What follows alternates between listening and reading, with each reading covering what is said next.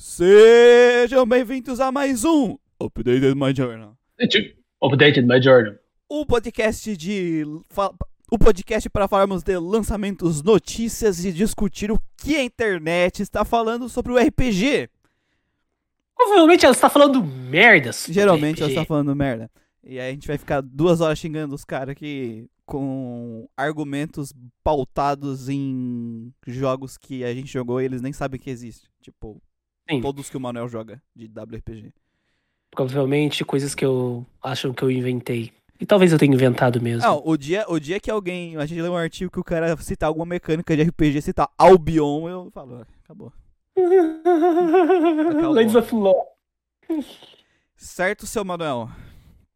Certo, cara. Se você quer acompanhar mais notícias, porque aqui a gente fala só das notícias mais relevantes. E quando eu digo relevantes, é as que trazem mais informação sobre os jogos. Porque nem todo jogo que a gente fala, falar aqui é relevante. Tipo, Exatamente. os que a gente vai falar hoje. Dois deles. É, os que a gente vai falar hoje é triste, porque depois do Padoru Padoru, os japas É, perderam os os lançamentos, né? Basicamente, no Bom Dia RPG recentemente, eu só tô falando de Fire Emblem, cara, porque tá chegando o lançamento, é, tem o waifu pra lançar e eles ficam lançando trailer curto de Trailer waifu curto no de Twitter waifu. deles. E um trailer que a gente vai falar hoje, de 9 minutos, te explicando o que é um jogo de turno. Cara, isso é muito importante, Muito cara. importante, As pessoas não é. sabem o que é jogo de Não, vai que a turno. pessoa compre achando que é jogo de ação, né? Claro, velho. Mas- Tipo, galera falando que Final Fantasy XII é jogo de turno, sabe? É, jogo de turno. É RTS com pause, tá, gente? Caso você não saiba. Sim. É, isso aí. Começando com lançamentos. We Are The Characters. Que saiu dia 6 de janeiro para Xbox Series X. Já tinha saído para outras plataformas. Já está disponível no PC, certo, Manuel? Sim, eu comentei desse jogo no Bom Dia RPG, Bom Dia do RPG. final do ano. Cuja capa é uma menina com, com a boca costurada do, do Fire Emblem Engage. Ah, inclusive eu esqueci de avisar, né? Onde você pega mais notícias no Bom Dia RPG. Se você quiser saber mais notícias. Sim, no Bom Dia RPG, sua página. Sua página diária de notícias de RPG, agora saindo todos os dias, por antes das 7 da manhã. Então vocês acorda para fazer a sua caminhada e tomar seu leite com Todd. Pode conferir no nosso site as notícias. Agora. A gente, gente, não, mas é Nescau, vai começar aí no chat já já. Hum. Eu prefiro Nescau, cara, sinceramente. Eu Ah! posso ver umas palatinhas que me irritam pra caralho. Mas vamos lá pro Are Caretakers. Are Caretakers. Eu vou falar Caretakers porque eu sou brasileiro. É um RPG afrofuturista de gestão de esquadrões. Forme uma equipe arcana de protetores em sistemas de construção de esquadrões inspirados em Darkest Dungeon, Ogre Battle e XCOM. Defenda os animais em perigo de extinção dos quais o seu mundo depende em combate estratégico em turnos. Defina sua abordagem para uma resistência global, equipando reputação, fundos, pesquisa, animais e alianças. O Eric Caritakers é um misto desafiador de RPG e estratégia que pede a sua ajuda para proteger o planeta ao lutar pelas pessoas, animais e ecossistemas que o habitam. Cara, pra essa premissa aqui, eu já achei um negócio chato pra cacete, cara. O negócio é você matar todo mundo, desmatar tudo e fazer estacionamento. Fazer estacionamento, tipo, o negócio mais útil que existe pra fazer. Cara, aqui na cidade, por exemplo, é, se você precisa, você vai, chega meio-dia, você, você não acha lugar pra estacionar, cara. Pô, a gente precisa de mais estacionamento no mundo, Nossa, cara. Olha o tamanho da certeza, Amazônia, né? quanto estacionamento não daria pra fazer daquela merda. Quanto estacionamento. Puta que pariu. Não levem a sério, gente. Não levem a E o sério. IEG Caretakers, ele está com promoção, né? Na, até uma oferta válida introdutória até dia 13 de janeiro. Por 10% de desconto, uma 10%. bagatela de R$ 34,19, que eu acho muito num jogo tático, sabe? Não, não é tático, Manuel. Não é tático. Ele é RTS com pause, né? Não, é, não é RTS com pause também. Ele é RTS, tá? Do- na parte de exploração ali do mundo, pelo que eu entendi nos trailers. E aí, quando você as duas unidades se encontram, aí começa uma batalha por turnos de. Assim, mais convencional, de duas fileiras, três atrás, três na frente, contra três atrás e três na frente. E aí tem o negócio de gestão de base, tipo do XCOM e tipo do Darkest Dungeon, e aí tu vai explorar o mundo e tudo mais. É isso aí. Eu sei que as batalhas você controla esses caras esquisitos sem rosto e. Parece, um ali parece a Samus Aran ali. E ser, as batalhas é turno, cara. Foi só isso que eu vi no. que eu achei interessante. O Hit, boa noite aí, Nelson. O, o Hit perguntando se o jogo é RPG de ambi ambientalista. Sim, é um RPG. Ambientalista que RPG. Isso. É, nesse jogo afro, afrofuturista você agride o velho da van, tipo isso. Hum. Provavelmente vai ter algum mod que o inimigo é. A base dele assim. Oh, dar, Se ele estiver usando aquela roupa do super-herói, vai ser ótimo. Vai cara. ser. Mais vontade de bater. Pela madrugada, vai se fuder, cara. Kaline, não gosto do termo RTS com pause, só vocês falam isso no mundo, sim, porque a gente tá certo. Exatamente, RTS com pause, MMO cheat. MMO cheat, todos os gêneros que a gente falou é que eles fazem todo sentido. A gente só inventa Exatamente. coisa que faz sentido. É... Próximo lançamento, tô... Path of Midnight Sun. Sun. Dia 10... 10 de janeiro vai sair pra PC. RPG Provavelmente quando você ouvir isso pelo YouTube, já deve ter saído. Já, já, já vai ter saído. Então você pode jogar seu Caminho do Sol da Meia-Noite. Conheça um elenco cativante de personagens, encontre a autoaceitação enfrente um rei demônio, como nos três protagonistas jogáveis dessa heróica aventura inspirada em JRPG. A comunicação e os relacionamentos são a chave para o sucesso nesse mundo de expansão, pois a sua posição com eles afeta diretamente a capacidade de batalha de seus companheiros. Jogue suas habilidades à prova no modo hardcore ou mergulhe no mundo de Path of Midnight Sun sem nenhum estresse no modo story. Modo story já é um negócio errado, né, cara? Sim. Se você quiser ver história, vai ver no YouTube, cara. Vai se O jogo é pra jogar, porra! não vai jogar, vai tomando seu cu! Vai ler um livro! Vai ver o anime do jogo, né? Vai ver o anime. Vai ver o anime do jogo, cara. Tem anime do jogo que é melhor que o jogo. Tem os é... of Stinger, por exemplo. Não perde tempo jogando aquela porra, não. É, é, é, ali deu pra ver que o jogo tem uma parte de exploração que ele é, é banco imobiliário like, né? Tu vai andando Sim. pelo mapa ali. É uma batalha por turno. Essas animações aí que vocês estão vendo dos personagens e tal, Uh, só pelo tipo de animação, eu acredito que seja feita no Live 2D Studio, porque é um programa que eu estou estudando para fazer a versão waifu do Manuel aqui, enquanto ele não tiver câmera, né, para botar aqui. Só que aí precisa ter câmera para isso funcionar, então não vai funcionar igual. É... Estou planejando isso, cara. Estou planejando assim isso como o, o braço pro microfone, porque eu tenho que ficar segurando aquele tripé lá do, do microfone igual, igual o Raul Gil aqui. Igual o Raul Gil, é. Então a gente tá vendo aí o trailerzinho do jogo. Cara, eu achei a arte ok. É, é legal Sim, ter essas animações. É, é, legal ter essas animações. Eu gostei mais dos inimigos do que do, dos, dos, personagens. Assim. Tem uns inimigos bem estranhos. É, eu achei um jogo interessante. Não tem preço ainda na Steam pra ele, né? Porque ele não saiu ainda. Sim.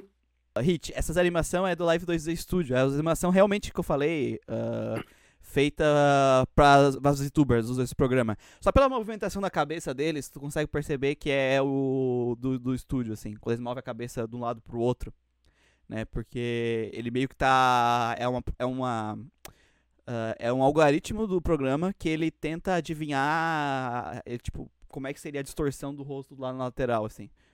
Uh, assim, ele não consegue virar inteiro, tipo assim ou assim. Uh, o bom é que esse tem, tem visão e vocês conseguem ver.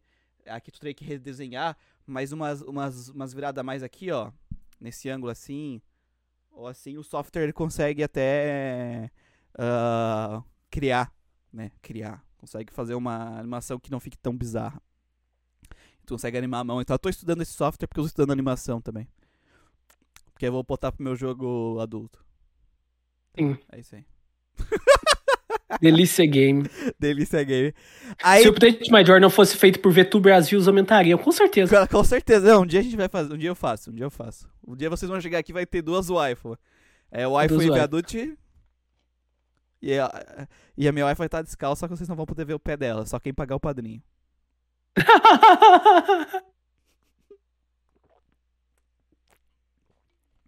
Esse jogo aí dá pra pegar as waifu, cara? Dá. Esse jogo aí ele tem. Pelo Vamos falar do jogo, né? Esse jogo aí ele tem date sim. Tem date sim. Tem, tem date sim, tem banco imobiliário, RPG por turno em primeira pessoa e tem animação feita com software de. É, VTuber. De VTuber. É isso aí. O Neptune é feito com aquele, se não me engano, animado com aquele mesmo software, ou com a mesma técnica, pelo menos, né? Então é isso aí. Fim dos Hit lançamentos. Diamond, Manuel finalmente virou uma Tsundere. Baca, baca, baca, baca. Agora entrando para as notícias, primeira noticinha, primeira noticiazinha da noite de Inazuma Eleven Victor Road of Heroes. Na Summer Eleven ele deve sair para PlayStation 4, Switch e Mobile. Abre, as, abre parênteses iOS e Android, fecha parênteses, ano que vem, no Japão, ainda sem previsão para lançamento no Ocidente. É, mas vamos convenhamos que o Switch é tipo um mobile-like, né, cara? Então é. Mas é, cara. total, cara, total. Ah, Eu acho que todo jogo mobile ele podia ganhar a versão pra Switch, cara. O port ia ser de boa. Porque normalmente os jogos mobile eles têm suporte pra controle Bluetooth, né? uhum. A maior parte deles tem. O Switch já tem dois controles em Bluetooth, cara. Então. É. Por que, que não coloca o Fire Emblem Heroes pro Switch, sabe? Bota o o WhatsApp no o Switch. WhatsApp no Switch. Eu sei que tem um Crunchyroll no Switch, mas Netflix não tem até hoje. Caralho. Enfim, o joguinho aí, o trailer, saiu um trailer mostrando detalhes de como vai funcionar a gameplay, né? Que ela vai ter vários modos, uma na, na tela touch, na horizontal, uma na vertical, e uma usando os controles pro, é, pra te poder jogar na TV. Na televisão. jogo. Além disso, é, tu tem ali um modo de pause, como se passou agora há pouco, onde tu pode pausar pra dar as ordens, né? Porque a moral do jogo ele é um, um jogo de estratégia em tempo real, e tu vai, o teu personagem tá andando, ele tá andando ali, fazendo movimentação básica, e tu vai mandando, ah, esse tu vem pra cá, vem pra lá, então tu vai meio que controlando todo mundo ali em tempo real. E como é clássico desse estilo de jogos de futebol, inclusive a gente falou lá no nosso Grandcast é, 57, se não me engano, foi RPGs de futebol, de tu ter momentos onde tu vai poder ativar habilidades especiais, que vai ter uma animação, sabe, especial e tal. Ah, então é o clássico, só que dessa vez com várias opções de jogabilidade, dependendo da, da forma que tu quiser ali, vertical, horizontal, touch ou com os controles.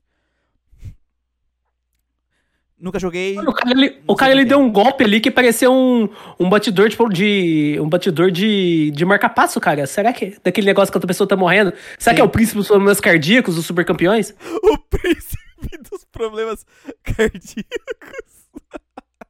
Eu sou, eu sou o príncipe de futebol, eu sou o príncipe dos problemas cardíacos. Cara, os desenhos de, de, de RPG Mobile, cara, é só foda, é sempre foda, cara. Tem umas pérolas na dublagem. Ah. Supercampeões tem o príncipe dos problemas cardíacos, Super 11 na Sub Eleven tem o cara que é amigo do pneu, cara. Amigo do Eu pneu. sou um goleiro, eu não tenho nenhum, ninguém pra treinar comigo. Eu vou colocar, eu amarrar um pneu numa corda e vou ficar defendendo o pneu. O pneu é meu amigo. Tem gente rezando pro pneu hoje em dia. Por que, que o cara não pode ser amigo do pneu, caralho? Torrente perguntando cadê o jogo do, do Blue Lock. É, Manuel, Blue Lock é um anime aí de futebol novo, da garotada, que ele Hum. existe pra, pra criar Dojin Yaoi, né? É, basicamente, essa é a função da existência dele. E já já sai, sai jogo, tá? Não te preocupa. Com certeza, com date sim, com certeza. Com, com- não sei se vai ter dente sim, porque o negócio é meio bizarro pra caralho lá, mas enfim. Mas esse jogo vai sair, cara. Tudo que faz sucesso vai sair um jogo ali com aquele orçamento de 10,50, né? A gente sempre, sempre É. sai. A gente tá perguntando, é, faz dois anos que anunciaram o Genshin pro meu Switch, até agora nada.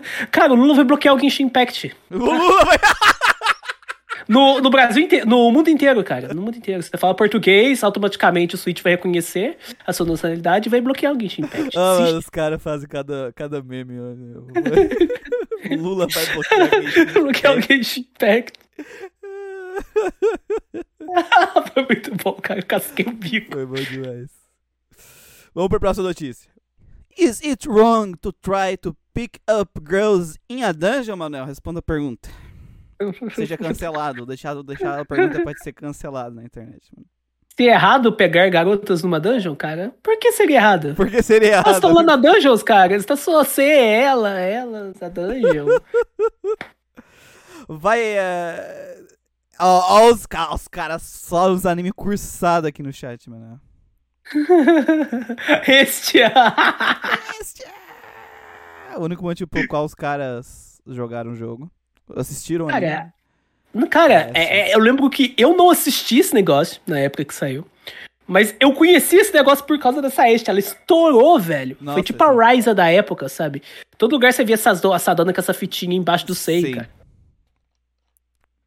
Que ela tá praticamente pelada, né? É, ela tá descalço, inclusive. Não, ela tá praticamente pelada, porque o vestido dela tá totalmente colado no corpo. Ali, você pode ver dos artwork dela, cara, que não tem nem volume o vestido dela. Não, é, é, é látex, né? É praticamente É uma roupa de látex, tatuagem. O Felipe já veio Aí ele- defender o anime dele. Não é tão cursado quanto dizem. Daí tô gostando quando diz. Cara, é um anime da época dele. Sim. É, É, dele- ele veio de uma 2000 época que esse tipo de anime assim era bem comum. 10 anos, é 2013, 2012, né? É, É bem comum. é, sei lá. Sim, sim, sim. Tinham vários desse tipo. É, só que fez muito sucesso. Né? Teve quantas temporadas? Quatro? Quatro tá Quatro? Não sei. Achei que era só aí, uma, né? cara. Não, teve várias. Teve, tinha muito anime desse tipo na época. Aí como agora ele fez 10 anos, né? Fez 10 anos. Aí eles resolveram lançar esse joguinho mobile. Isso, de ação. Action RPG. Pra poder comemorar. Comemorar. Aí antes 10 teve, teve um trailer que era só a Estia, né? Falando Isso. groselha do jogo. Né? Porque essas pessoas vão jogar esse jogo, vai ser por causa da Estia. É, Sim, por causa da Estia.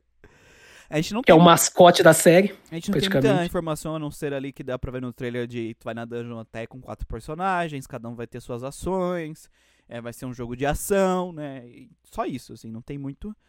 Ah, e pelo que deu pra entender assim nas falas, vai ser meio que contar a história do jogo inteira. Porque até tu vê ali no trailer a evolução do protagonista, assim, pela roupa dele, pela armadura e tal.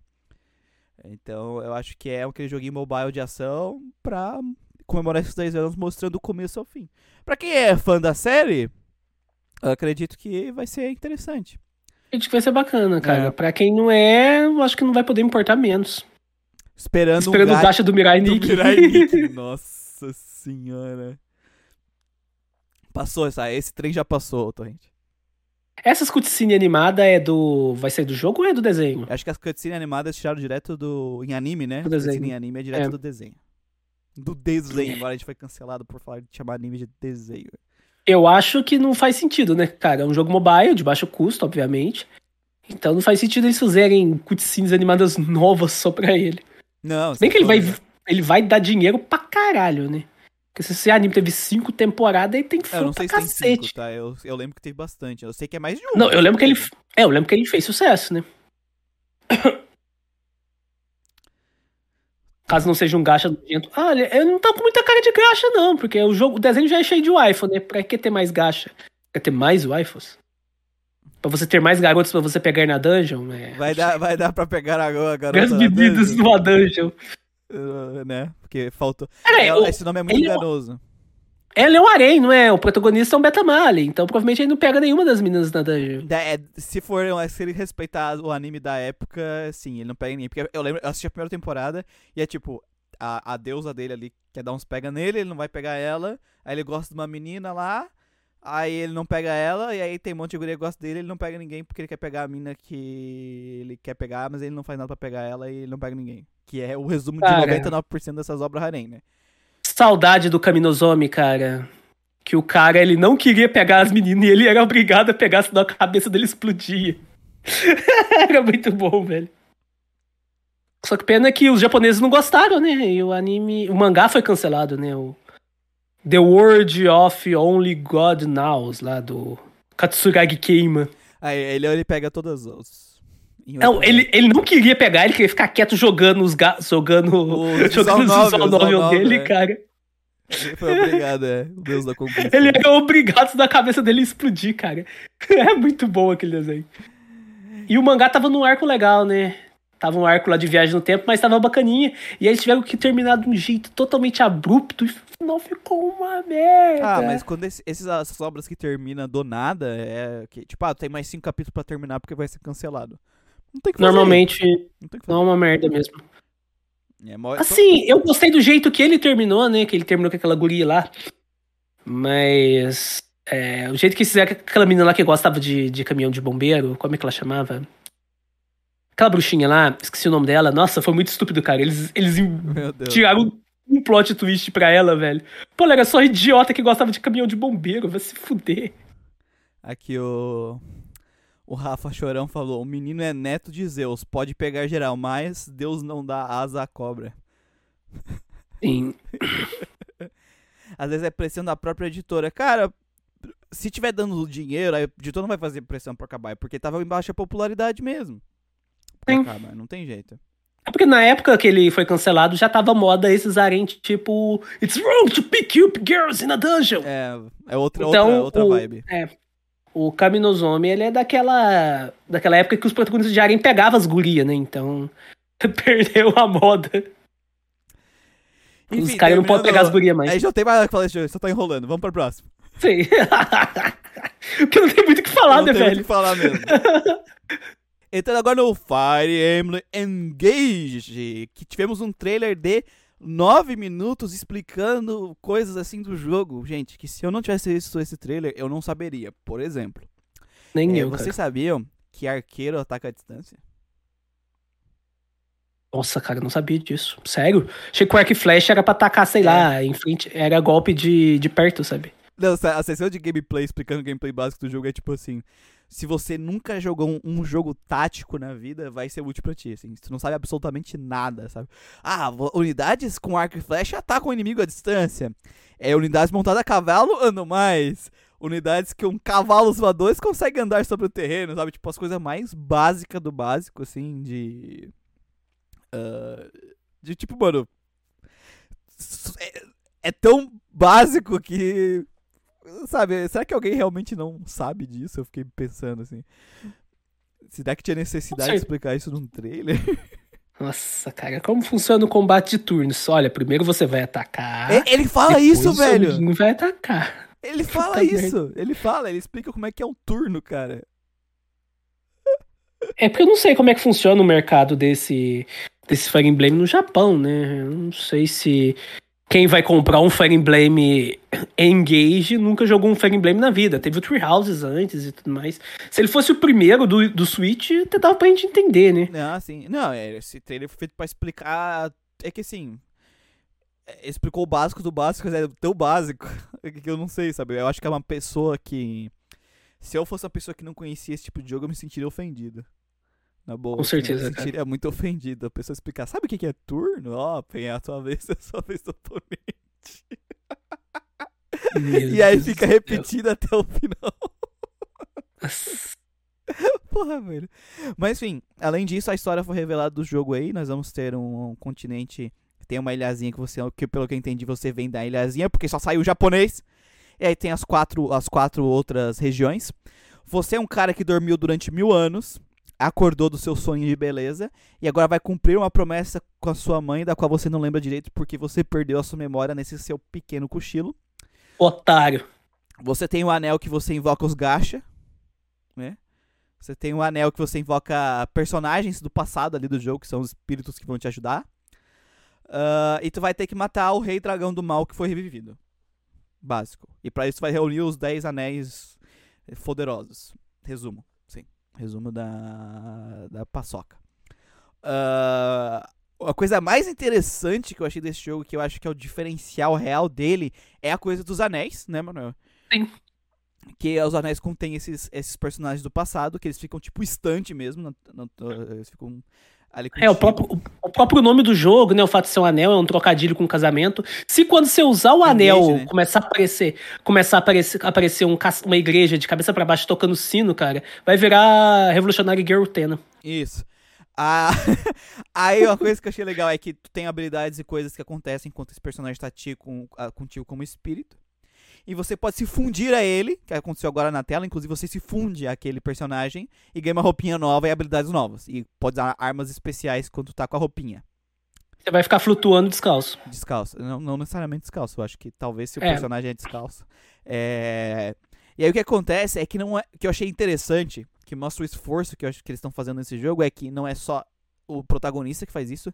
Todos os personagens podem equipar os anéis e fundirem com os personagens, então eles tiveram que fazer roupinha pra todo mundo. Pra todo mundo. Pra todo mundo, cara. E, e é tipo, personagem pra caralho, anel pra caralho, sabe? É. Tom de parabéns. Nesse negócio da, das fusão. Sim, cara, é uma mecânica interessante. Apesar de vai ser gacha total, né? Vai ser gacha. Vai ser... Eu não Assim, eles não explicaram certinho como funciona os anel nesse trailer, né? Pra te conseguir eles. Vai ter os da história. ah, porque tem o negócio dos anel ser corrompido também na narrativa e tal. Mas vai ter anéis que não, não são parte ali da narrativa, que é realmente tu conseguir eles. Pelo que deu pra entender pelo trailer, né? Porque a parte mais gacha. importante, que era dos anéis, não tá 100% ali explicadinho, né? Porque É, o Adriel apenas comentou: eu fiquei triste por escolher um Byleth masculino. Mas provavelmente vai ter a Byleth feminina também. Nesse esquema de alternativo, né? Dos, dos gacha, que a Isso. gente viu que, que vai ter os vai ter os personagens de outros Fire Emblem que vão ter, vão ter parte na história, né? Pelo que a gente viu no trailer. Mas vai ter outros também que tá ali só pra encher linguiça. Provavelmente ela vai estar no meio. Ela, o, o Robin, a Robin, Tarja. Cara, que a Tarja vai ter, ele é popular pra caralho. E assim sucessivamente. Mas eles escolheram dos persona alguns personagens que vão ter uma participação na história, Não, pelo e- que eu entendi, né? E tem outros anéis de personagens mais genéricos que vão ser, tipo, só equipamentos pra aumentar status e coisa do tipo. É, tipo esse aí que apareceu no trailer É, agora. no trailer só agora. fotinho e tal. Que eu acho que não vai ter nem model pra eles. É, eu Sim. acho que vai ser gacha, porque ele, ela gastou uns pontos, aí tinha lá 100 e 1000, sabe? Aí brilhou e apareceu um anel genérico. Cara, Cara, o tamanho do cabelo dessa guria, velho. Puta que pariu. tem muita cara de gacha. Eu não vi nenhuma confirmação específica que vai ser gacha, mas tem muito cara de o que fizeram com as Blade lá no Xenoblade 2, né, Manuel? Tipo, que tem É, sim. assim. O Luiz Coringa perguntou: a Lin, a Lin tá, tá no trailer. Tá. Então ela vai ser importante. Tem que ser, né, cara? Porque a Lin é a Lin, né? Né, agora tá passando a parte mais importante, que é o minigame de agachamento, né? E de Sim, pescaria. claro. É, a E por algum motivo eles escolheram a personagem feminina pra poder colocar o minigame de. Os minigames de é a, a personagem feminina fazendo e a parte de história é tudo o, o protagonista, né, cara? Eu achei engraçado que o- os personagens do Tapares têm roupinha de ficar em casa, né? Eu achei legal isso também. Tipo, Tem, tem o pinto fica em casa. roupinha de ficar Ali. em casa e tal. É, A dona lá do caboclo costurada com óculos. é, com óculos, ó, mega, tipo... Com roupa de passar, Mega- passear na praia, tá ligado? A parte mais importante é a pesca, com certeza. Tem, tem, tem pesca, tem pesca, tem tomar Aliás, chá, Sugar Mommy fazer- morrendo, né, cara? Todo o Fire Emblem atualmente tem uma Sugar Mommy que Tem uma Sugar Mommy que morre. morre. Tem uma Sugar Mommy. Aparece o Roy ali. Cara, mas o que mais tá me impressionando nesse Fire Emblem, cara, é a variedade de waifu, cara. Tem waifu pra todos os gostos, todos os tipos. Com surpresinhas, sem surpresinhas, sabe? É, e tu pode ter certeza que no Metacritic vai estar um monte de nota negativa dos usuários, porque tu escolhe corpo 1 e corpo 2, né, no, do personagem. Ah, com certeza vai ter. Cara, foda-se. Foda- Pode chamar corpo, pode chamar lataria, pode chamar Lataria, nossa! velho. Boneco 1 e boneco 2 tem que chamar, né? Sim, boneco 1 e boneco Boneco 2. 1 e boneco 2, é isso. Gente, diversidade waifu, é isso aí. É. É isso aí, cara. Sou a favor de, de- Você- se tiver uma tradução, tem que ser. Gente, bota boneco 1 e boneco 2, por favor. Eu É, quero muito. Ou lataria. Lataria seria ótimo, né? Lataria 1, lataria 2. Lataria 1, lataria 2. Ah, mano, pessoal. Aí, pra vocês que querem, sei lá, deixar todo mundo com pinto no, no jogo morrer e só fazer um exército de waifu, tá sua, sua chance aí, cara. Pode fazer um exército de waifu só com stand de waifu. O cara bota, deixa os caras tudo morrer, né, velho? Se fuder. tem pinto? Ah, tem. Então vai morrer. Não, as ideias do Manuel, velho. Só o Manuel, meu. ai, ai. Essas são as notícias que a gente tem, né, Muriel? A gente tem que estar comentando alguma coisa, porque não tem muita coisa pra falar. Ah, é, e o Fire Emblem Engage, ele vai sair Sai agora. dia pouco. 20 de março, né? 20 20 março, de janeiro agora? 20 de janeiro, é. Daqui a pouco a gente tá falando do lançamento dele aí. Sim, sim, sim. Ele vai sair para Switch e PC, né, Muriel? Switch e PC. Switch e PC. Vai. Confia que vai. Confia. Quem vai jogar ele aí pra PC, comenta aí. É, quem vai jogar aí pra PC, tô levantando a mão aqui. Jogar PC, né? Você não joga jogo de areia em dungeon, você faz areia em tático. Você não jogar. Não, mas por que que lá, né, Hit Diamond? Se é tático já tá errado, né? Então tem que ter alguma coisa pra compensar. Você não joga areia em dungeon. Você tem o, lá, o, o tático lá de, de salvar o Sidoceroide, cara. Você, o legal vai ser. Aí qual que é o teu ponto positivo? É bater no velho da van vestido de Superman. Nossa. Agora nesse aqui. Essa aqui a vantagem dele é você Ah. deixar todo mundo com pinto morrer e fazer um exército de waifu com waifu de, de stand, cara. Meu Deus. Tem que, né? ter, tem que ter alguma coisa, alguma vantagem de jogar tático. vantagem. Porque se tá jogando tático tá errado, né? Nossa senhora, que exagero. Entrando agora na discussão, temos aqui o primeiro artigo, Manuel. O primeiro artigo. Hum, ah, Começar com o primeiro artigo. vamos começar com o pior, né, cara? Nós vamos começar aqui com um assunto que ele não é voltado 100% é, para o RPG japonês, né? Pro RPG, pro RPG. Mas é uma coisa que eu tava discutindo esses dias com o pessoal no Discord. E é um ponto legal aqui. E eu fui pesquisar matéria sobre o assunto e eu achei essa muito boa aqui do Metacritic. Ele não aborda todos os elementos que eu considero ruim ou problemáticos com Metacritic e outros sites de agregador de nota, mas ele fala de algumas dos trâmites internos, assim, sobre como funciona, né? É, E aí a gente vai ler aqui e depois a gente vai explicar o porquê que você nunca deve basear a sua a sua escolha de comprar ou não um jogo pelo Metacritic ou Hum. sites que o valem. Exatamente. Pode começar? Pode começar. Pontos negativos no Metacritic e outros agregadores de notas. É um artigo de 23 de 8 de 2012, foi escrito às duas e. Ele foi escrito por Maurício M. Tadra. Ele não tem fotinho, então dá pra gente saber como é que é o caboclo. Seria um bot ou alguma coisa do tipo. O mercado de videogames é uma selva de lançamentos, concorrência e disputas. Em entrevistas oficiais, todos os desenvolvedores podem ser amigáveis, concordarem com questões politicamente corretas, mas na hora de vender games a coisa muda de figura. Isso é verdade. Capitalismo. Isso é verdade, cara. Tipo, eles falam de coisas bonitas, mas. Representatividade, por exemplo, que é um tema muito em voga atualmente. Mas se isso não vendesse, cara, é pau no seu cu. Ah, não, com certeza. Assim, gente, uma coisa que a gente tem que deixar claro assim, ah, não importa Hum. o que a empresa faça, ela só tá fazendo porque vende. Claro. Ela só vai começar a fazer certas coisas e tudo mais porque dá dinheiro, né? A gente nunca pode acreditar que, não, eles agora são bonzinhos e que e pensam na diversidade. Não, eles, eles olharam uma, uma mudança de mercado e pensaram, bom, fala se isso agora dá dinheiro, então agora a gente vai fazer e dizer que a gente é moralmente correto. Não, sei sabe sabe qual é o exemplo que a gente tava falando de Fire Emblem aqui, cara? Fire Emblem, o Awakening, ele não tem casamento do mesmo sexo. Ele não tem. A galera reclamou, muita gente reclamou. A Nintendo. Hum. No, no Fate já tinha. Por quê? Porque eles viram tanto dinheiro. Não é porque eles viram que é um termo muito. que é algo muito em voga, algo muito importante pro dia de hoje. É, no trailer lá, quando eles anunciaram no Twitter dos dois personagens, ah, qual corpo você vai escolher, eles fizeram isso porque vai dar visibilidade pra eles. Vai ter os otários lá que, que reza pro pneu que vão ficar fazendo vídeo de textos enormes dessa na lenha, criticando eles por causa disso, fazendo propaganda pra eles, porque não existe propaganda negativa, né? Só existe propaganda. Tem a Karine falando aqui sobre, ah, não, tem gente progressista nas empresas. Não importa se o trabalhador da empresa é progressista, Karine. Não importa se o trabalhador é progressista. Quem manda é a empresa. Quem manda é o. é, é, o é o burguês, Karine, que a gente tá falando. A gente não tá falando do diretor, do programador, do artista. É, a gente tá falando do burguês. Do Exatamente. cara do dinheiro, o cara que ganha o dinheiro, não o cara que passa ah, seis meses trabalhando. É, o burguês pode ser progressista. Ah, tá, cara, eles. Tá bom.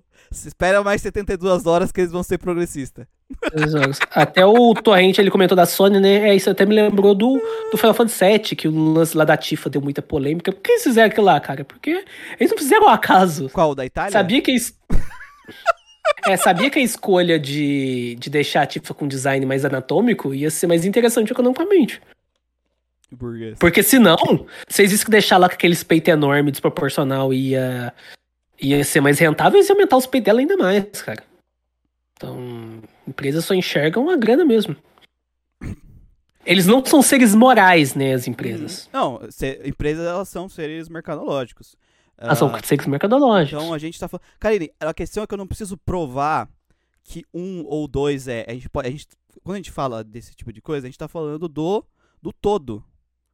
Tu Uhum. acha que quanto por cento das empresas estão fazendo isso porque é progressista? Tu acha que todo o mercado virou porque todo mundo virou progressista pra noite pro dia? que todo mundo abraçou a causa, tá todo mundo feliz com a causa e tá fazendo isso pela causa. Porque assim, não é ruim, tá? Não é ruim a, a causa está sendo está saindo, né?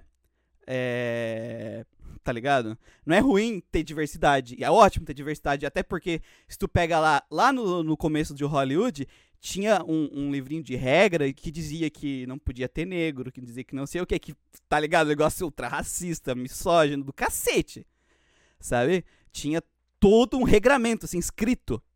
É... e os tempos vão mudando, aí vai vendo que esse tipo de coisa não pode mais acontecer, e eles vão mudando só quando a corda vai esticando. Isso é fato histórico. Tá entendendo? É... Então eles percebem que o tempo muda e certas coisas não podem não podem mais acontecer porque eles apanham, sabe? Então assim, o mercado ele vai pela onde a grana tá indo. Se tem uma é, mudança que obriga eles a mudar, alguns resistem, mas outros começam a mudar e começa a entrar dinheiro. Então assim, ah, não, mas tem um que é, dois que é, assim, a exceção não é a regra. Isso vai ver pela história, pelo pela história, ver pela história sabe? Inclusive de, de usar luta luta moral de liberdade e tal para vender cigarro. Aproveitar certo. Cara, isso me lembrou, isso me lembrou de um filme muito bom, cara, que eu vi recentemente, chama Pare de Fumar, cara. Ele fala muito disso, que o cara ele é um um mercador da indústria de cigarro, velho. Aí ele vai nos programas para falar bem de cigarro, sabe? Sim. É muito bom. Não, mas isso acontece, cara. Esse tipo isso de acontece. coisa acontece. É, é, acreditar que não existe que é tipo que é pela que o movimento tá mudando pela progressividade não é. É a sociedade se tornou mais progressiva, isso aconteceu. E aí tu tem uma mudança do paradigma que as empresas vão começar a mudar para mudar a imagem delas, porque senão elas vão apanhar. Entendeu? Então é. E é apanhar significa, não significa um monte de gente na internet falando mal deles, significa eles perderem dinheiro. dinheiro é, exatamente. Então não é a empresa que começa a, a, fazer a sociedade ser mais progressiva, é o contrário, a sociedade obriga a empresa a ser mais progressiva, eles não têm muita escolha. E na verdade eles começam a, a ficar mais progressista e progressista, né? A gente tá falando, tipo assim, começam a aceitar certas pautas por meio que obrigação, e quando não aceitam começam a perder dinheiro. É bom funcionar de outra maneira, né? Se não, seria ótimo se fosse, se fosse, tipo, se todo mundo respeitasse a, a diversidade eh, da, das pessoas desde sempre, né? Seria ótimo, né? mas, né? infelizmente. Nós sabemos que não é assim que a é. banda toca. Assim, felizmente agora a gente pelo menos tem né? a gente pelo menos tem representatividade e tudo mais. Não tem, é, mais, gente... não tem mais um livro de regra que diz não pode negro no filme. Que tinha, existia. Sabe? Exatamente. É, vamos lá. A gente não tem mais... Também que nosso, ainda mais que nosso exemplo de cinema é Hollywood, né, cara? Americano e tudo mais. É, não, então, os dois principais exemplos de mídia é duas culturas extremamente racistas, que é o Japão e os Estados Unidos. É, é, é, é o Japão, é Japão e Estados Unidos, puta merda, né, velho? Não, juntar os dois não dá um, velho. Não dá um, não dá um, verdade. Aí eu não sou historiador, eu não tenho que falar dessas merdas. Eu, eu é a gente tá falando um monte de merda aqui. Um monte de merda é, com, tá com dados que a gente até leu em algum lugar, mas não consegue lembrar. Tudo uns otários, que nem o pessoal que escreve é. esses artigos aqui. Exatamente, cara. Nós não somos historiadores. A gente só fala de RPG mesmo, mas enfim, continuando. Para centralizar as opiniões da imprensa especializada e criar um canal de comunicação entre pessoas, abre aspas, normais, fecha aspas, que expressam seus vereditos sobre games, aos sites agregadores de opiniões e notas. Entre os dois principais agregadores existentes estão o Metacritic e o GameStats. Esse GameStats eu nunca ouvi falar. As notas atribuídas aos produtos são separadas entre as provenientes da imprensa e as que são dadas pelos usuários. No primeiro caso, as pontuações que são somadas e depois divididas pelo número delas, resultando em uma avaliação justa de, aspas, qualidade, fecha aspas, do produto. Uhum. É Claro que existem diferentes características nas medições de cada site, e é exatamente sobre isso que os problemas que afetam a credibilidade dessas notas que o Tecmundo Games quer tratar aqui hoje. O principal motivo para comparar é preciso critérios iguais. Aí tem o primeiro tópico, né? Como comparar dois jogos que são avaliados com dois pesos e duas medidas? Uh... O principal problema de Continua, é um continua. tempo interessante. O principal problema de comprar notas de games e reunir uma média é que as notas são avaliadas por companhias diferentes. Isso quer dizer que os critérios de cada companhia são distintos. Funciona mais ou menos como se você tivesse que corrigir um trabalho escolar, seu amigo corrigiu outro, de um tema diferente, e depois vocês comprar, comparariam as notas para saber quem deles conseguiu fazer com mais qualidade. Falando sobre isso agora, é uma coisa que é o problema para mim principal dessas notas resumidas, é que elas não têm caráter. O que quer dizer que elas não têm caráter? Elas não têm um significado real, aquela média. Porque assim, cada site que a gente tá falando ali, é, cada site, ele vai ter uma linha editorial. Uhum. Uma linha editorial, uma forma de pensar, uma forma de avaliar. Isso que a gente. Vamos considerar que todos os sites são honestos nas notas, tá? Vamos considerar esse mundo fictício. É, que todo mundo é, é, não, não trata jogos de forma diferente, tem um, um sistema de avaliação que é justo e tenta trabalhar da melhor forma possível ele, tá? Vamos considerar isso. Porque eu já vou dar uhum. um exemplo de coisa quando isso não, de um site que não acontece isso. uh, cada site vai ter essa linha editorial, que nem tá falando. Por exemplo, vocês sabem qual é a nossa linha editorial porque a gente fala ela. Uhum. E todo mundo segue a, a, nossa linha editorial. E mesmo assim saem notas diferentes, como vocês podem ver no podcast. Geralmente notas bem próximas uma das outras, mas notas diferentes por causa de certas percepções. Então, mesmo da mesma linha editorial, tu tem essa diferença. Só que quando tu, alguém vai ler uma review, a review para mim ela tem duas funções. Uma, informar a empresa dentro daquela linha editorial o que, tu achou do jogo, e informar o consumidor que está atrás de uma informação para saber se ele deve ou não comprar aquele jogo. Uhum. Você, consumidor, do mesmo jeito que o site tem a, a, a, a linha editorial, tu tem aquilo que tu considera bom ou não no jogo. Sim. Então tu vai querer uh, uma review que consiga é, cumprir essa necessidade. Por exemplo, nós somos viciados em RPG desgraçados que fica duas horas discutindo uma mecânica exclusiva de um jogo, assim, uma mecânica tipo que é do combate, assim, uma das mecânicas do combate. Se é uma pessoa que ela é iniciante do RPG e ela achou interessante o trailer porque achou bonito, quer ver se aquele jogo é para ela, faz sentido ela ver o nosso conteúdo? Provavelmente não, porque a gente tá falando, uhum. nosso conteúdo é feito de um nível de profundidade no RPG que a pessoa vai ficar falando, mano, o que, que esses caras estão falando? Sabe? Talvez para ele seja melhor ele para um, um, outro site que ele um, um, um, outro produtor de conteúdo que também tem essa percepção, olha, eu sou um novato do jogo, tal, tal, tal. Então tem essa relevância. O que que tu tá atrás, o que que tu quer saber, o que que é importante para ti? É muito importante na hora que tu vai escolher uma review e tal de acompanhar. Então tu vê aquela nota lá, ela não significa nada. Nada. Absolutamente nada. Porque ela é um 75 para quem? Pro Grindcast, que analisa o RPG profundamente, e pra ti importante é isso. Ou é de uma, ou aquela média ela foi puxada para baixo, porque a maior parte dos sites falam automaticamente se o jogo é um RPG por turno, já é pior. Tem batalha random, então me É, fudeu. tem batalha random, então o jogo é ruim. Sabe, então a linha editorial muda muito. Qual é a linha editorial certa e errada? Não importa isso agora, isso é, é, é muito relativo também. Uhum. Uh, mas o importante é tu realmente tu acompanhar sites, produtores de conteúdos que, um, sejam honestos com aquilo que eles falam, né? Não, te, não fazem coisa do tipo dois pesos, duas medidas, que nem foi falado ali. E que tenha uma linha editorial clara e que pra ti tu acha que ali vão ser tratados pontos de, de discussão que são relevantes para ti como consumidor de jogos, por exemplo. Eu acho que esse é o ponto. E que não dá para fazer isso no Metacritic olhando aquela nota lá. Não dá. Não sei se o Manuel quer agregar alguma coisa antes da gente continuar. Não, não concordo com o que você falou, cara. Realmente é complicado, porque, Sim, tipo. como que você vai fazer isso, sabe? Duas pessoas com completamente critério diferente, noção totalmente diferente, editoriais totalmente diferentes.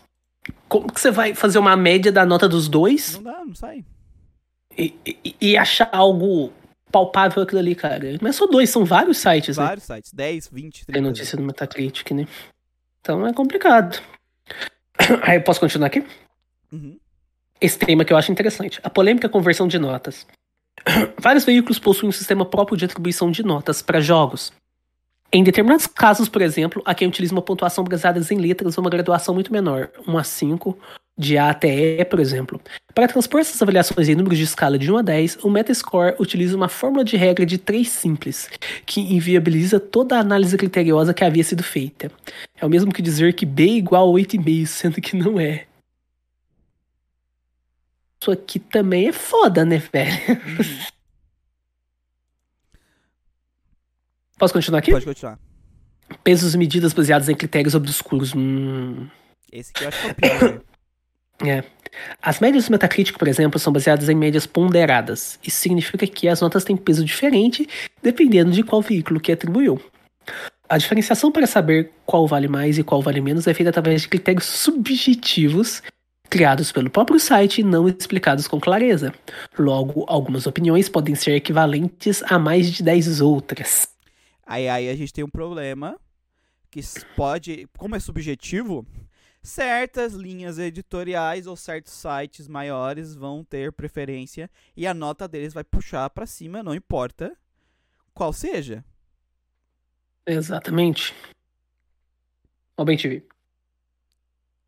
Vamos, e agora vamos falar de uma nota. The Enemy 100 pra Pokémon Scarlet Violet. 100. 100.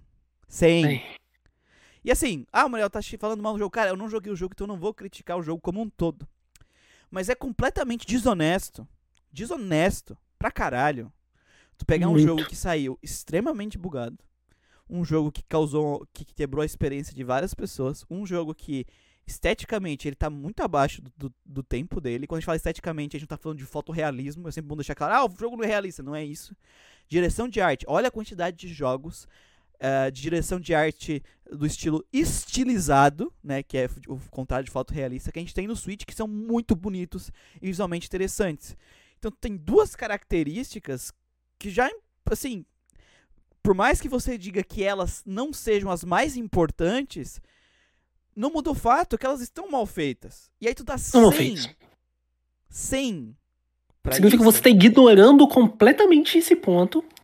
Esse fato que o jogo ele é inferior até o Arceus que veio ano passado. Uhum. O Arceus tem gráficos mais bonitos do que o Scarlet Violet.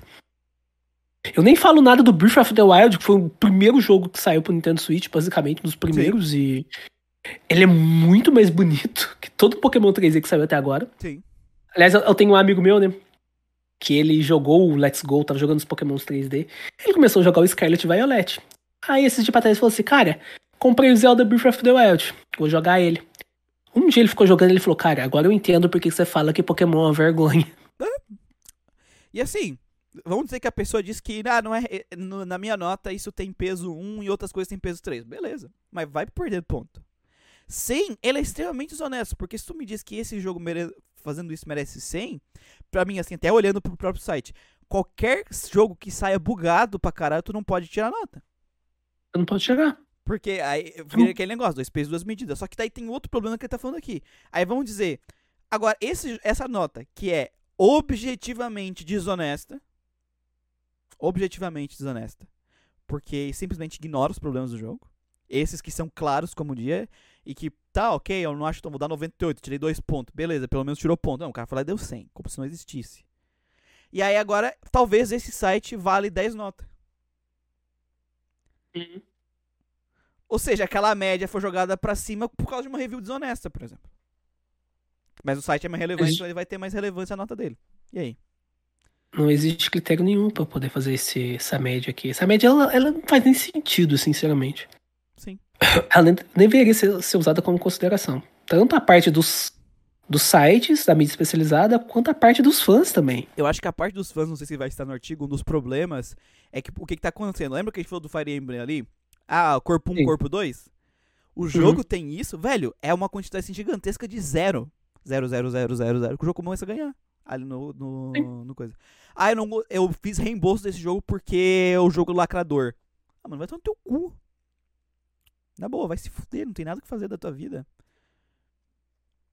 Sabe? Literalmente, cara, o jogo com nota, às vezes. Acho que o, o Tiny Teen Adventure lá, o do, do. Tiny Teen alguma coisa do. Do Borderlands lá que o Gustavo tá jogando. Cara, a quantidade de gente dando zero pro jogo porque aí tu escolhe corpo de tipo 1 e tipo 2 era absurda. Que relevância que isso realmente tem pra nota? Nada. E tá lá, um monte, sabe? Então não tem, não tem, cara, não tem uma avaliação, não tem. Nem, nenhum dos dois vale muita coisa. Velho, na época que saiu Last of Us 2, cara. Uhum. Eu não vi uma review do Last of Us 2 dos dois lados, sabe? Aham. Tanto o lado que tava elogiando quanto o lado que tava criticando. Não pesquisei muito também, fui por cima. Que falava real problema do jogo. Uhum. Sempre Ah, o jogo é ruim por... é, o jogo é ruim porque ele é lacrador. Tá, mas por que que isso é ruim? Por que que isso atrapalha o jogo? Atrapalha de alguma maneira? Se atrapalhar, beleza, eu quero saber por quê. Uhum. Não explica, né? Não explica, porra. Continuar aqui. Não pode continuar. Atribuindo valores para quem não avalia assim. Para os críticos que não fornecem um score numérico nas avaliações dos jogos, o Metacritic, por exemplo, atribui valores de acordo com o que interpretar da leitura de análise. Dá para ser mais subjetivo do que isso em uma comparação matemática de números? Nossa senhora. Porra, velho.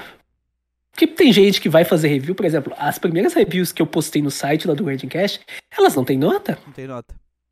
Na época que a gente tava postando, eu falei, cara, eu não vou colocar é, um sistema do, do Grading Cast porque meus critérios são um pouco diferentes. Uhum. E porque dentro do podcast a gente tem. A gente discute de um lado que na review eu não vou discutir, porque senão eu vou ficar o dia inteiro fazendo a review. Sim. Nem dá, né? Porque o podcast são várias pessoas, review é só eu. E aí, na época, pra não causar essa confusão, eu resolvi não- a gente resolveu não colocar, porque a gente tava começando, a gente resolveu não colocar as notas lá. Agora eu já tô colocando. Sabe, mas. é, se o site tivesse o Metacritic, como é que eles iam colocar lá, por exemplo? Pega uma review do Baldur's Gate que eu dei 5 pra ele. Uhum.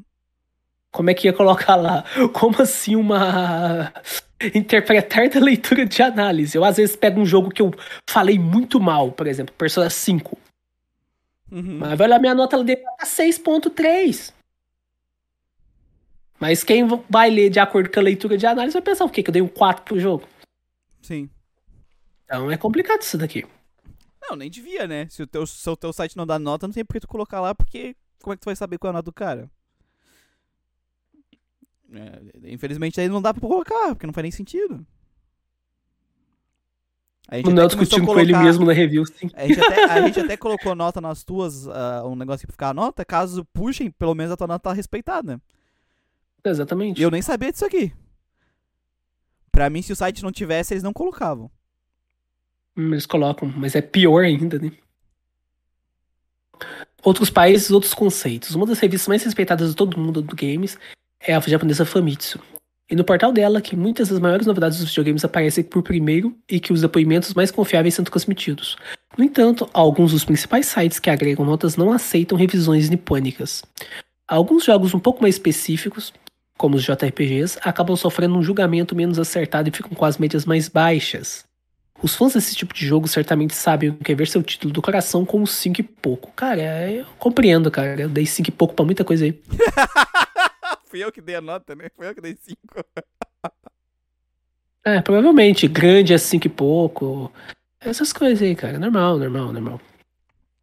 Site de uma ver... Quer comentar alguma coisa, Michael? Quero, quero. Cara, isso é, é bizarro porque entra também naquilo que a gente falou. Tu tira os, os jogos japoneses e assim, quem gosta de RPG, ah, ele tá muito mais próximo do gosto dos japoneses do que do gosto ocidental, porque geralmente os jogos ocidentais tendem a ir mais pro action, né, por exemplo. Então, assim, pra você, às vezes, a nota japo a opinião do- das, da, dos japoneses, que é o público-alvo do jogo e que você se inclui nessa como um público-alvo secundário, porque você também gosta daquele tipo de coisa, pra você, aquela linha edi- editorial vai fazer mais sentido. Só que ele é tirado pra. f- É tipo assim, arrancado por, sei lá, xenofobia. Né? Sei lá, você não tem outro Xenofobia. motivo. É é porque eles não sabem ler japonês. E aí não tem a nota, eles não tem como, sei lá. Estão falando aqui rapidinho. É, mas, ah, mas não teve um negócio que elas deram a nota 100 em si pro jogo. Foi mais pra chamar a atenção. Aí, cara, aí tu já vê a linha editorial do site, né? Se for pra isso. Exatamente. Ah, aí, assim, vai confiar num site desse? É confiável a nota dessa? No site desse, que ele dá 100 pro jogo desse? É confiável? Eu não confiaria. Também Nenhuma não. review mais do site. Nenhuma. Porque Teve uma que eu vi recentemente de um jogo que eu não joguei, que é o Shining Jackois, cara. No final o cara deu 100 pro jogo Uhum. e falou lá, tipo, é, tudo está de acordo com a sua proposta. Eu, o quê? Música de acordo com a sua proposta, 100 pra música. O quê? Como é que é? Nem explica, né? Tipo, nem explica. Tu lê o negócio, é uma descrição. A Uhum. maior parte dessas reviews de mídia especializada eu vejo assim, sabe? Eu termino, por mais que eu não tenha, eu não conheço o jogo, eu não conheci do jogo. Eu li a review, eu só vi uma descrição de Wikipedia. Uhum. e falar, ah, os personagens são bons. Tá, por que, que eles são bons? Comparado com que eles são bons. Aqui a gente no Gradcast a gente sempre usa comparativos, né? É, e quando a Por gente exemplo- não usa, a gente fica se xingando duas horas depois. Por que, que eu não usei aquele comparativo e tal? E os ouvintes Exa- mandam e-mail depois reclamando aqui. Exatamente. Por exemplo, ah, é. Esse vilão aqui, ele é melhor que esse, por exemplo. Por isso, isso, esse isso. Necron é menos pior do que esse, sabe? É, Isso é que né? isso existe, né? O Necron é Comparativo, pelo pior. menos, né? Porque tu tá, tu tá mostrando de onde é que tu tá tirando. Pelo menos tu tá mostrando, né? É bom você ter isso também, mostra o é, arcabouço teórico da pessoa, né? Ah, isso. É, essa é aquela questão, é linha editorial, sabe? Por isso que eu falo, vale muito mais a pena em de olhar uma Metacritic, tu olhar a review em si e o site. E aí tu escolhe a linha editorial. Se tu acha que um DNM é confiável, o problema é teu, sabe? É, vai lá e compra todos os jogos que eles vão dar 100 e dizer que não tem defeito, sendo que, sei lá, tu vai começar o jogo e vai atravessar o chão. Big Rigs total, Big cara. Rigs, é. Então, assim, gente, é, é aquilo. Ah, aí, essa, aí no Metacritic esse site, sei lá, tem, vale como 10 notas. O cara que deu s- 7 pro jogo tem que ser 10 pessoas da 7 pra baixar um ponto da nota de 10, de que deu 100, sabe? Sei lá. Então é, meio complicado isso aí. Além Complicado. excluir uma parte gigante da mídia, né? Ainda mais quando é jogo japonês. Site de uma vertente específica, aí continua aqui.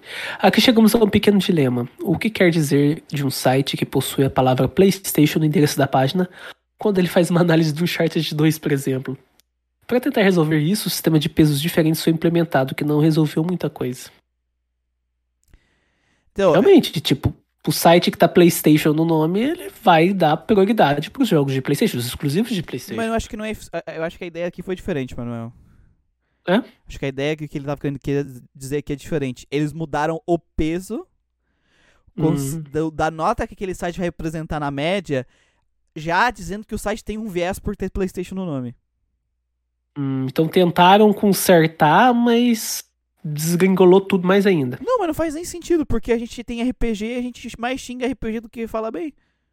Exatamente. Tá ligado? É, é- é sem sentido algum.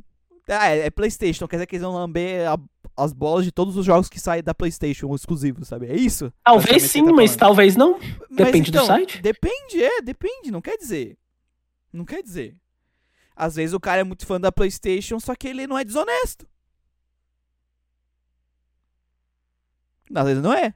Pode ser. Pode ser, entendeu? Aí sabe que pode ser. É, mas é, tu não pode simplesmente afirmar, ah não, é porque eu tô dizendo que é porque ele tem Playstation no nome. Aí não é o, o, No caso, o critério que eles usaram não faz sentido. Porque o critério em si não fala nada. Eu É. acho que esse segundo tópico aqui, ele complementa um pouco daquele primeiro, né? Que é o Uhum. critérios relacionados à plataforma. Esse problema foi apontado pelo leitor Caio de Moraes e é uma questão que os redatores do Tecmundo Games sempre param para discutir. Como comparar gráficos de God of War 3 com os de GTA 4? Mais do que isso, quando você analisa um jogo de Wii, por exemplo, é preciso levar em conta o potencial mecânico do aparelho e o quão longe o título pode chegar nesse console. Isso implica dizer que jogos podem receber notas mais altas ou mais baixas no mesmo quesito, mesmo que um seja feito para Nintendo DS e outro para PC. Então é muito complicado comparar títulos de plataformas diferentes. É, isso aqui é o óbvio, né? É, sim, sim. Tipo, você não pode pegar um jogo de 3DS, ah, o gráfico é ruim porque o gráfico do meu jogo de Play 3 é melhor. Faz nesse sentido. Eu já vi gente fazendo isso, na boa. Tem as limitações da plataforma também, né? Claro que limitações da plataforma não significa que você tem que fazer um jogo que atravessa o chão, né? Não é Nintendo. Sim. Nintendo não, não é Game Freak. Ah, mano. Não é. ah, o jogo não atravessa o chão por causa da limitação do console, né? É- Com certeza não. não. Aí tem outro tópico aqui: distorções e confusões. É possível manipular as notas de um game? Depois de tantos questionamentos pertinentes sobre os agregadores de notas e opiniões sobre games, será que é possível fazer com que uma determinada pontuação seja alterada de acordo com a intenção dos leitores? Em determinados casos, manipular o resultado desses é mais fácil do que parece. Dois dos exemplos mais famosos disso envolvem situações bastante distintas. O primeiro deles é um fato ocorrido com Diablo 3. Antes mesmo do game ser lançado, a Blizzard já contabiliza- contabilizava milhares de unidades comercializadas em pré-venda, e nada de liberar uma versão para a imprensa testar antes. Por essa razão, quando o game estreou, os servidores ficaram sobrecarregados e praticamente ninguém conseguia se conectar. não houve o que fazer sobre isso, a não ser aguardar que o desenvolvedor tomasse alguma providência. Enquanto isso, os gamers mais raivosos resolveram se unir e formar uma comitiva de volante do Metacritic, de maneira a diminuir drasticamente a nota do jogo. A adesão de jogadores emitindo análises negativas foi tão grande que até hoje o game teve a nota que os usuários de uma nota de usuários medíocre no site de avaliações. Um outro exemplo é o jogo Revelations 2012, que recebeu o tratamento contrário. O game é tão fraco, mas tão pobrezinho que os usuários acharam engraçado manifestar opiniões favoráveis à compra da obra. Atualmente, a nota desse título já voltou ao patamar merecido. Isso é o que a gente estava comentando mais cedo, né? Hum. Dos fãs se juntando, fazendo panelinha para poder aumentar o por diversos motivos. Por diversos motivos. Isso acontece no, no My Anime List também, cara. Aquele desenho lá do. Dos buteiros. Coisa de puteiro. que eles fizeram em protesto, né? Porque o, ele tinha sido cancelado, não ia passar, o um negócio assim, não lembro agora da treta. Aí o pessoal Sim. começou a, a botar nota altíssima pra ele, pra ele ficar no topo. Ele passou o Full Metal Alchemist por um tempo. Pra as pessoas conhecerem o anime, tipo, entrar no, meta, no, no, no, no My Anime List, My Anime List. E tava ele lá na casa, mas que porra é essa? Tipo, pra divulgar o negócio, sabe? pra fazer. Ai, vocês não querem que as pessoas vejam por causa de não sei o que. Agora todo mundo vai ver essa merda, porque a gente vai fazer todo mundo ver, tá ligado? Não, é, esse é outro isso. problema. Site de agregador de nota, né? Uhum. Tipo, tem tanto problema do lado das empresas, quanto problema do lado dos fãs. Não sei qual dos dois é pior, cara. Não, é, e o pior é aquilo. Ele falou do caso dos fãs, mas se tu parar pra pensar, é, tem como fazer uh, as empresas manipular a nota, né? Porque se, como tem essa diferença de peso, se tu tem uma noção de como funciona, a, a, a, empresa pode pagar os sites que aceitam, né, que aceitarem, para dar uma nota boa pro jogo, porque ele sabe que a nota deles vai subir, a, meta, a nota do Metacritic, e muita gente e muita gente escolhe comprar pelo Metacritic, né? A gente já viu muito comentário assim. Ele é uma mídia relevante. As pessoas citam o Metacritic. Quando tu vê é, ah, trailer de versão of, uh, uh, of uh, Best of the Year do game, tá lá, a média do Metacritic foi tal, tá ligado? Tu faz parte As da propaganda. As pessoas usam isso pra, pra falar, olha, esse jogo aí saiu com essa média tal. Tá na cabeça da galera. Então tem gente que não joga assim. Olha a nota Metacritic que não joga e não percebe isso que a gente falou. De não ter caráter, de não sei o que, de é, não ter uma linha editorial, de não significar muita coisa, né? enfim. Então é muito complicado, né? E a gente sabe que tem muita empresa que. Muito site grande que recebe grana dessa empresa para poder dar nota alta. É assim, eu não, não tenho como afirmar que eles recebem grana, porque eu não tenho conta bancária. Mas que eles dão umas notas desonestas, isso é, a gente pode afirmar. É curioso, né? Que é suspeito.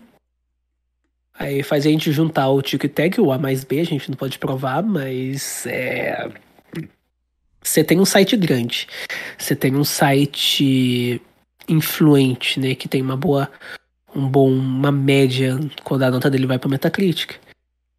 Então, por que não pagar esses caras para passar pano para você? Por Se que puder. não, né? Se puder, né? Que a pessoa aceitar, por que não?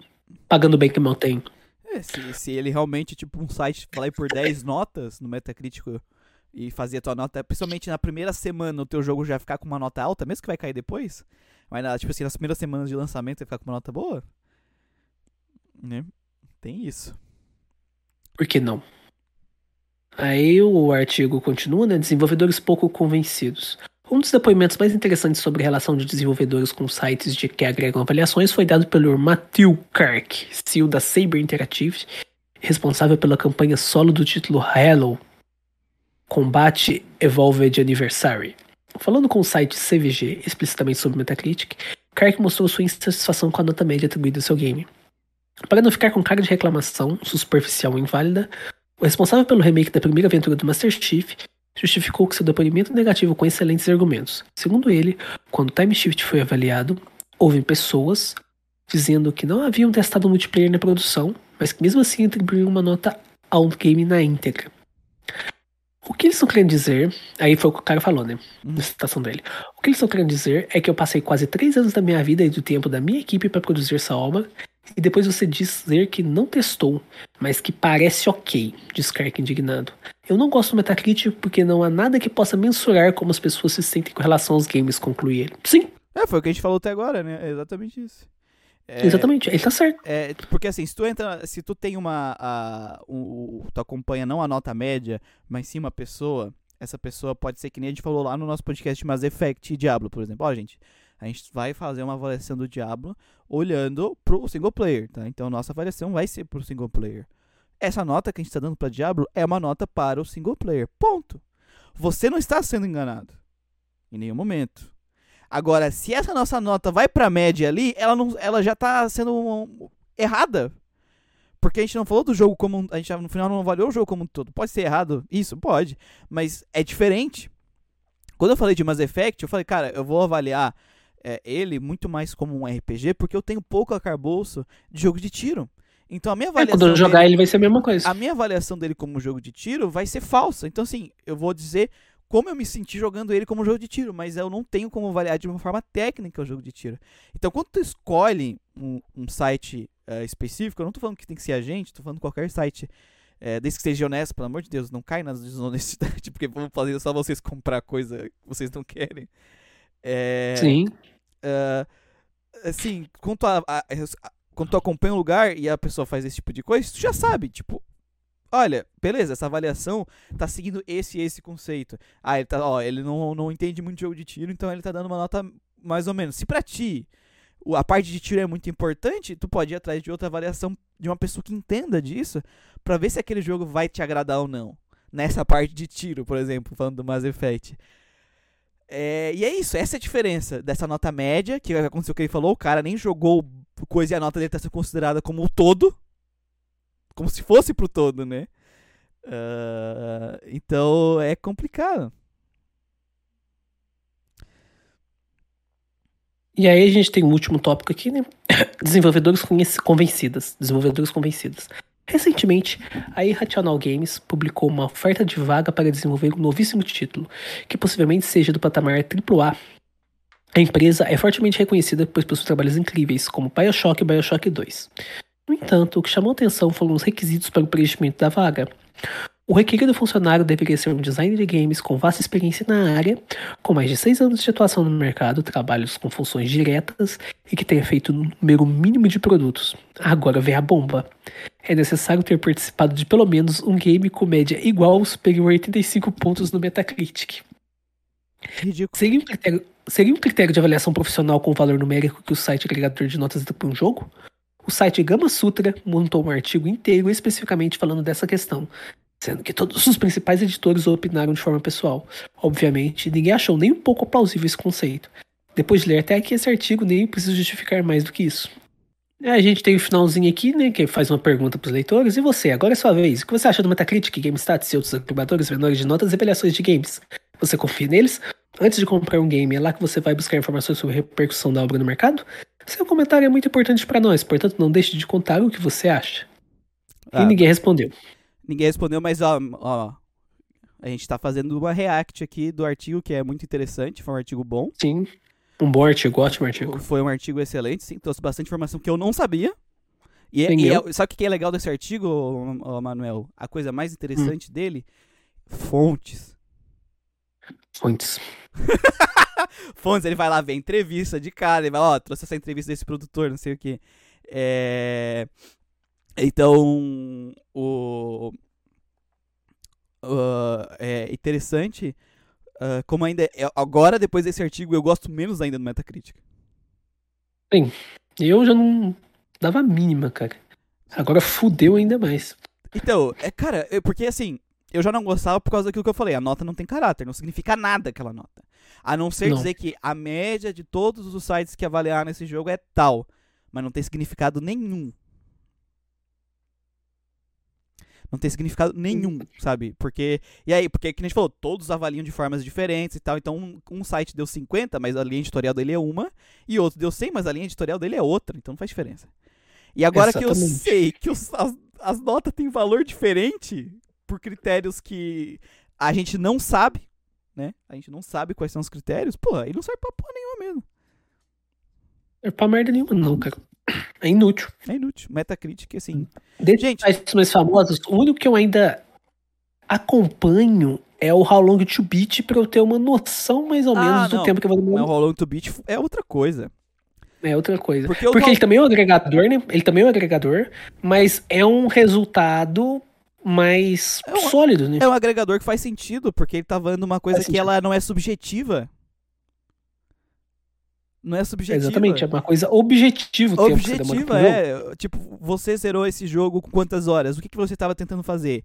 fazer tu tentou fazer 100%, 100 A, tu tentou ah, jogar só a main story, ignorou as side quests, ou tu jogou e fez algumas coisas.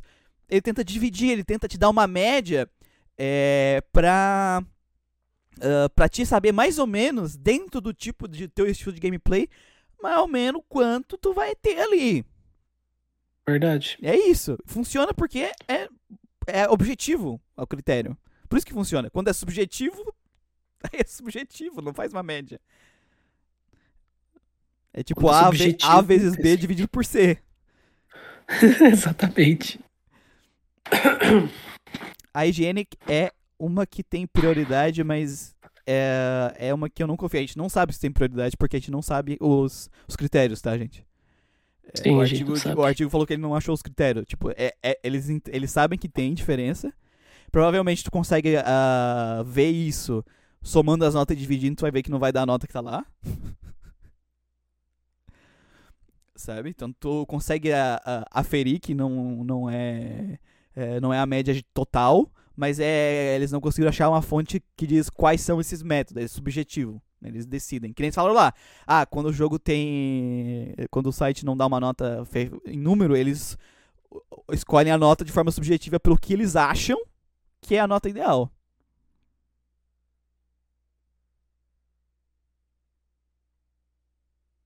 É, é, é que assim. Não é o, pro- o problema é que assim. ah, tu pode simplesmente escolher uma um, um site, por exemplo, a IGN, ela tem uma linha editorial. E aí tu acompanhar o site porque tu acredita naquela linha editorial, então tu tem um caráter naquelas notas. Tu sabe o que, que, é, que significa aquelas notas que tá sendo dada, entendeu? No agregador tu não sabe. Então se tu quiser, se tu acha que a linha editorial da IGN é boa, eu não sei qual é a linha editorial da IGN exatamente, mas se tu acha que é, beleza, é só isso que eu tô- a gente tá querendo dizer, sabe? Não acompanhe esse site de agregador pra definir se tu vai querer jogar um jogo. Procure alguém que a linha editorial é, fale com aquilo que você procura nos jogos.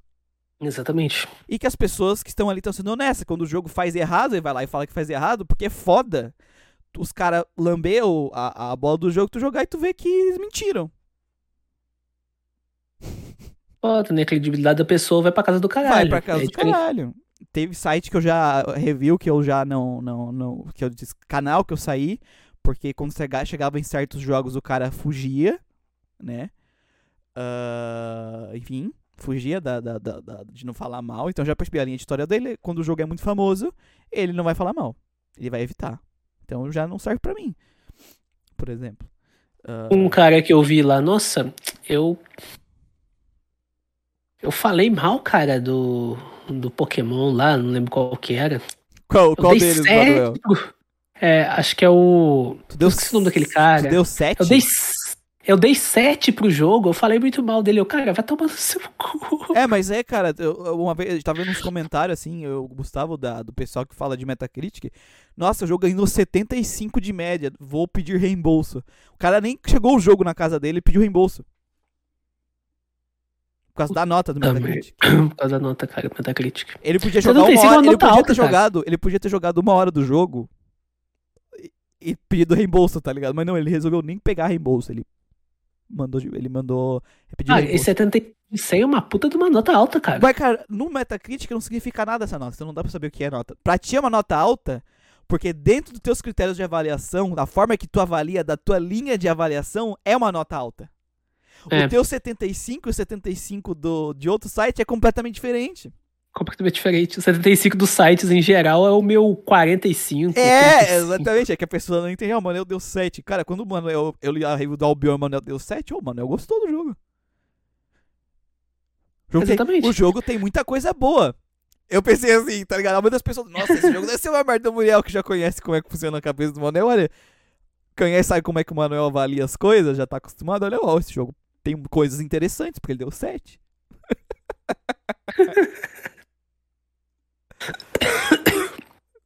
E é um problema também, que o próprio artigo comenta, né? Que você não sabe os critérios que a pessoa usa, você não sabe a média, a base. Esse é o problema, pessoa... esse é o problema. É que no, no caso, a nota do Metacritic ela não tem critério, porque ela é uma suruba de critério. É um bacanal. É um bacanal de critério onde, por algum motivo do qual a gente não sabe nenhum porquê, alguns critérios, algum desses critérios tem mais valor que os outros. Ela é a farofa da GQ e das notas de jogos. Uhum. Não tem muito, muito segredo. Agora chega de falar de artigo bom, Manuel. Ai, cara, a gente deixou o pior pro final, como sempre. Esse, Esse é tá um inglês, inglês e o Manuel... vocês vão ver nosso English em... É, o Manuel fazer tradução simultânea livre. Fazer tradução simultânea livre. É. Eu não vou ler inglês porque a minha pronúncia em inglês é uma merda.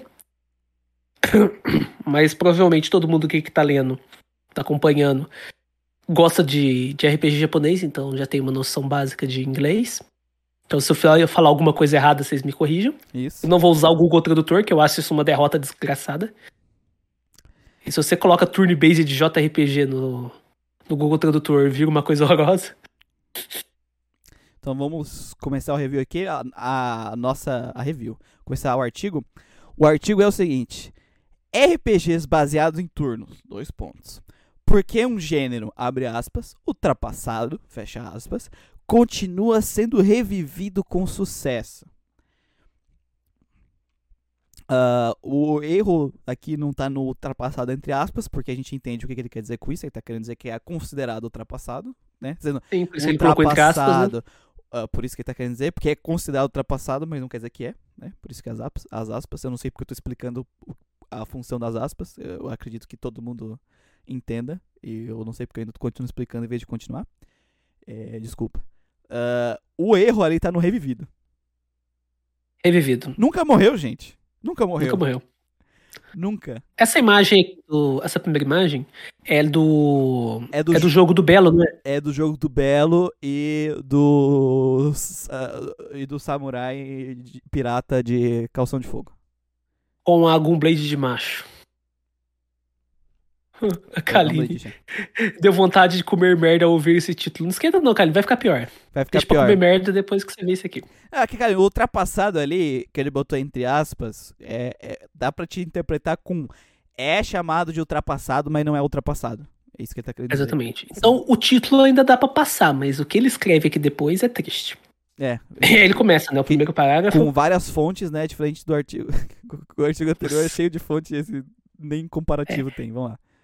E ele começa o primeiro parágrafo. Mundos fantásticos, é, com cores brilhantes, heróis predestinados, antagonistas traidores em castelos que estão caindo em ruínas, inimigos que, que, a, que às vezes são divertidos. É, quando vem esse tipo de, farite, de fariteio, né, de conto de fadas. conto de fadas, é praticamente inevitável pensar sobre JRPG. Cara, eu não penso não. Acho que é porque que lá, a minha noção de, de RPG japonês, cara, ela é bem abrangente. Então, não tô me gabando, tô falando a realidade, né? Que eu só jogo essa porra, basicamente. A minha noção de RPG japonês ela é bem abrangente, então quando.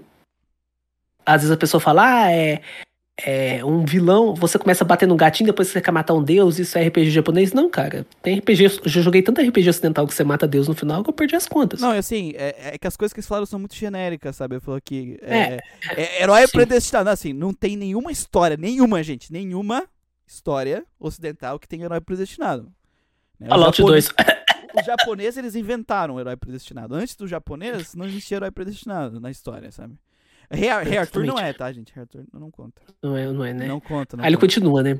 Esse tipo de videogame definitivamente marcou uma geração, não apenas de consoles, porém também de jogadores, de gamers, que conseguiu dar um senso de. Como é que eu posso dizer isso aqui? Senso de concreto. De algo concreto uhum. para a frase sonhando acordado. Quando os JRPGs é, a parte de outros RPGs, no maior parte dos casos, indubitavelmente o combate é marcado por turnos. É, não, aqui já começou a falar merda, né? É, mas vamos, vamos terminar esse para. Vamos terminar. vamos terminar. É, no fato, a terminologia japonês role playing game, literalmente traduzida como japonês role playing videogame, ou seja, RPG japonês, é, RPG japonês.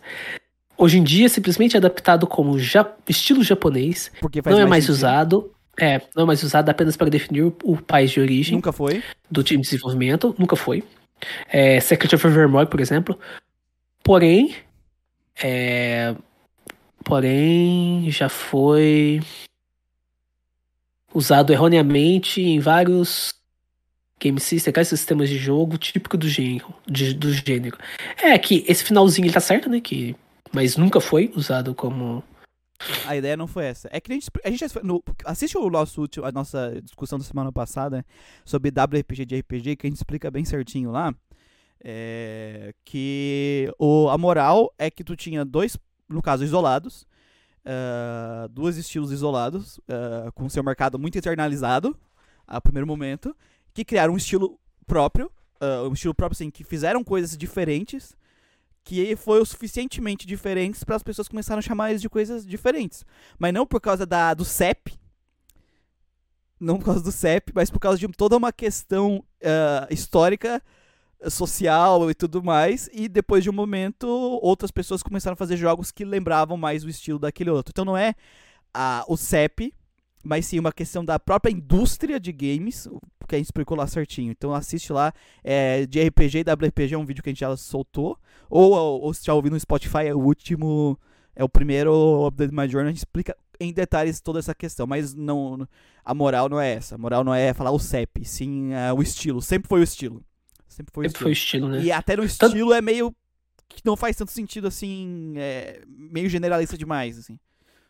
É, e tanto que no começo não existia esses termos, né? Não Por que não existia esses termos? Porque os RPGs ocidentais estavam mais pro PC, eles eram chamados de CRPG. CRPG, exatamente.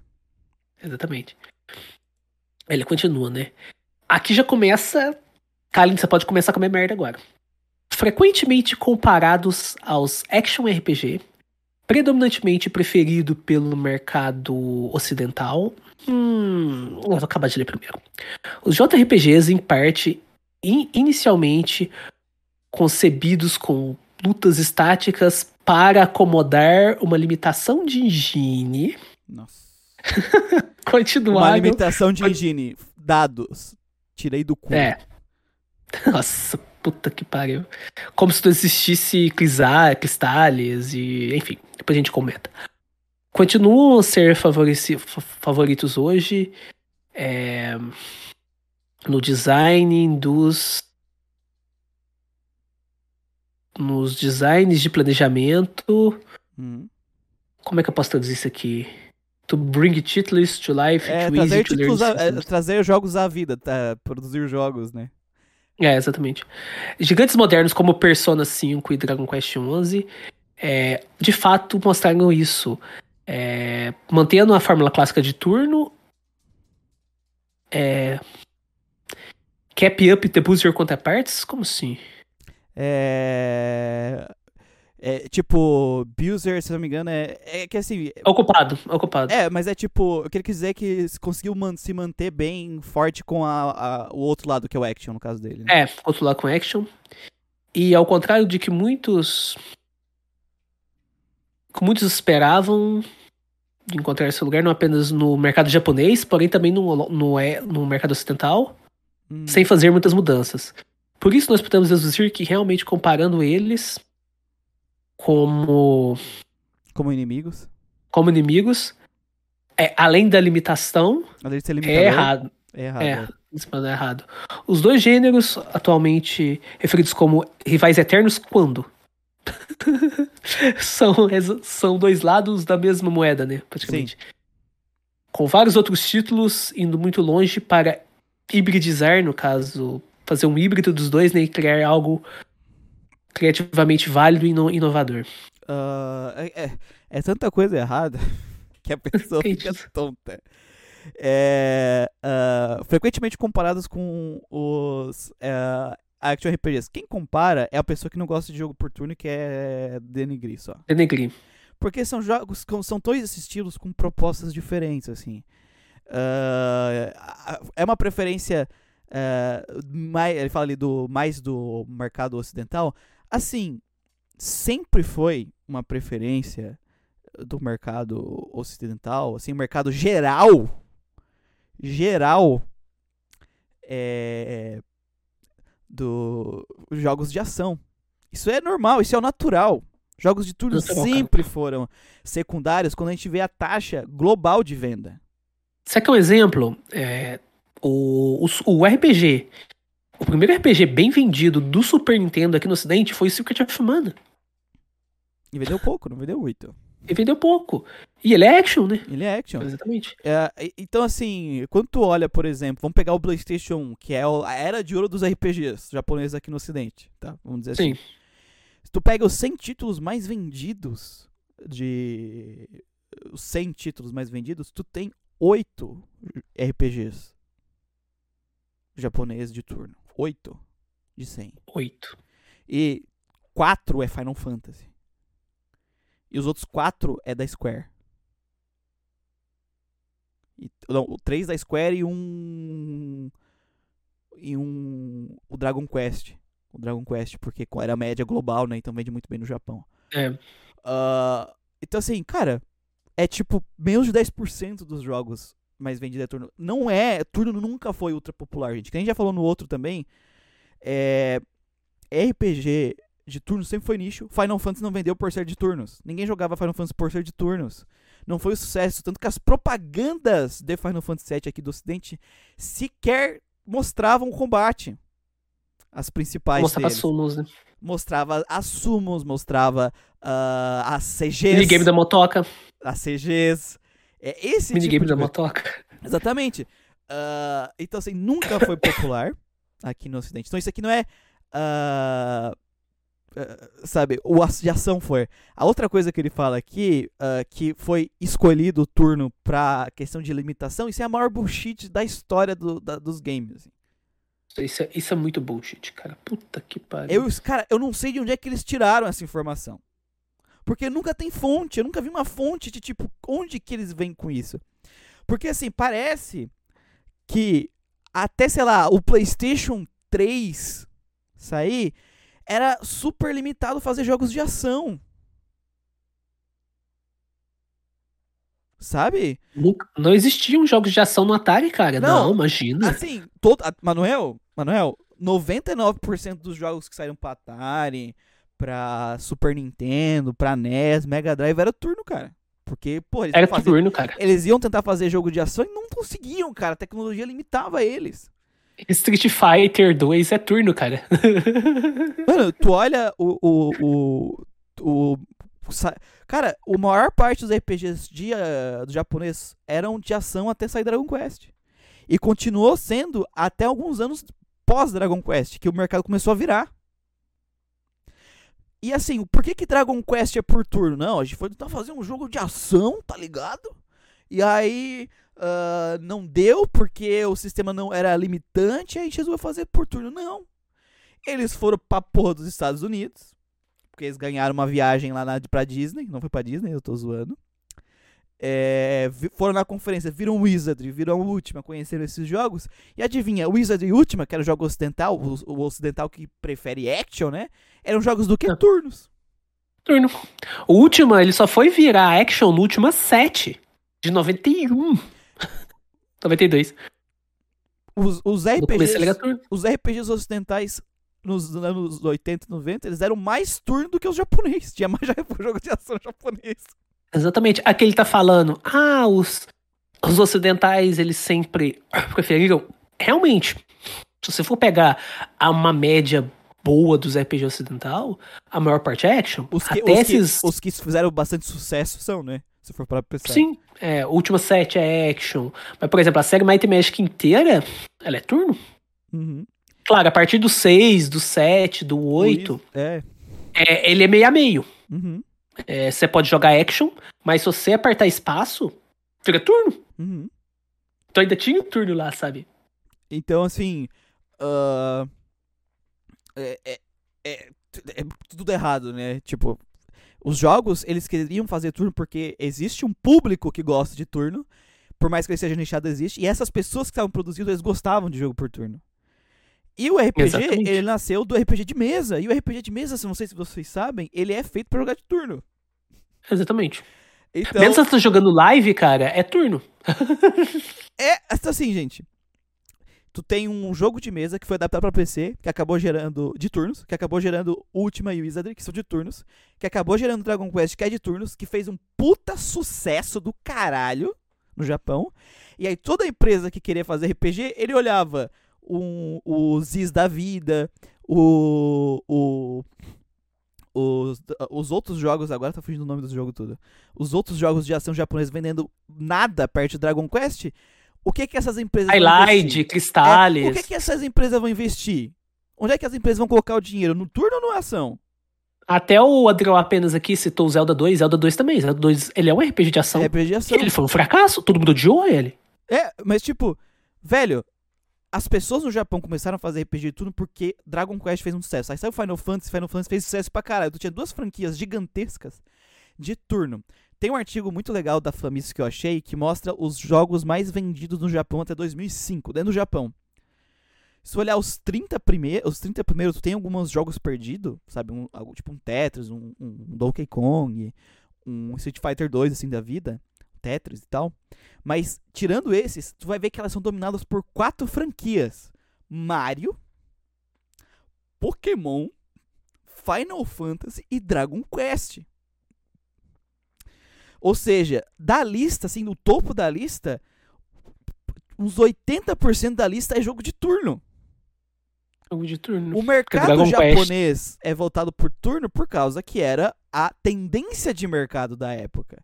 Não porque o turno Exatamente. era necessariamente superior, é, não saía jogo de ação, não. É porque a tendência do mercado deles era essa. Por isso que sai turno. Não era por limitação técnica, tanto que saiu um monte de action. Agora, claro, teve estilos de jogos de action que começaram a ser possíveis a partir do PlayStation 2, porque a tecnologia permitiu a eles existirem.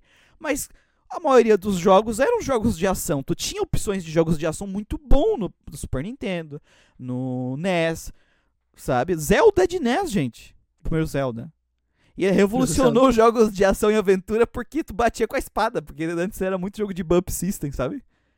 Exatamente. É, então, ah, nunca teve diferença. Jogo de ação e jogo de turno sempre existiram, propostas diferentes. O que tu teve era ah, questões de mercado que aconteceram por vários motivos, que a gente já explicou um pouco no último. Né?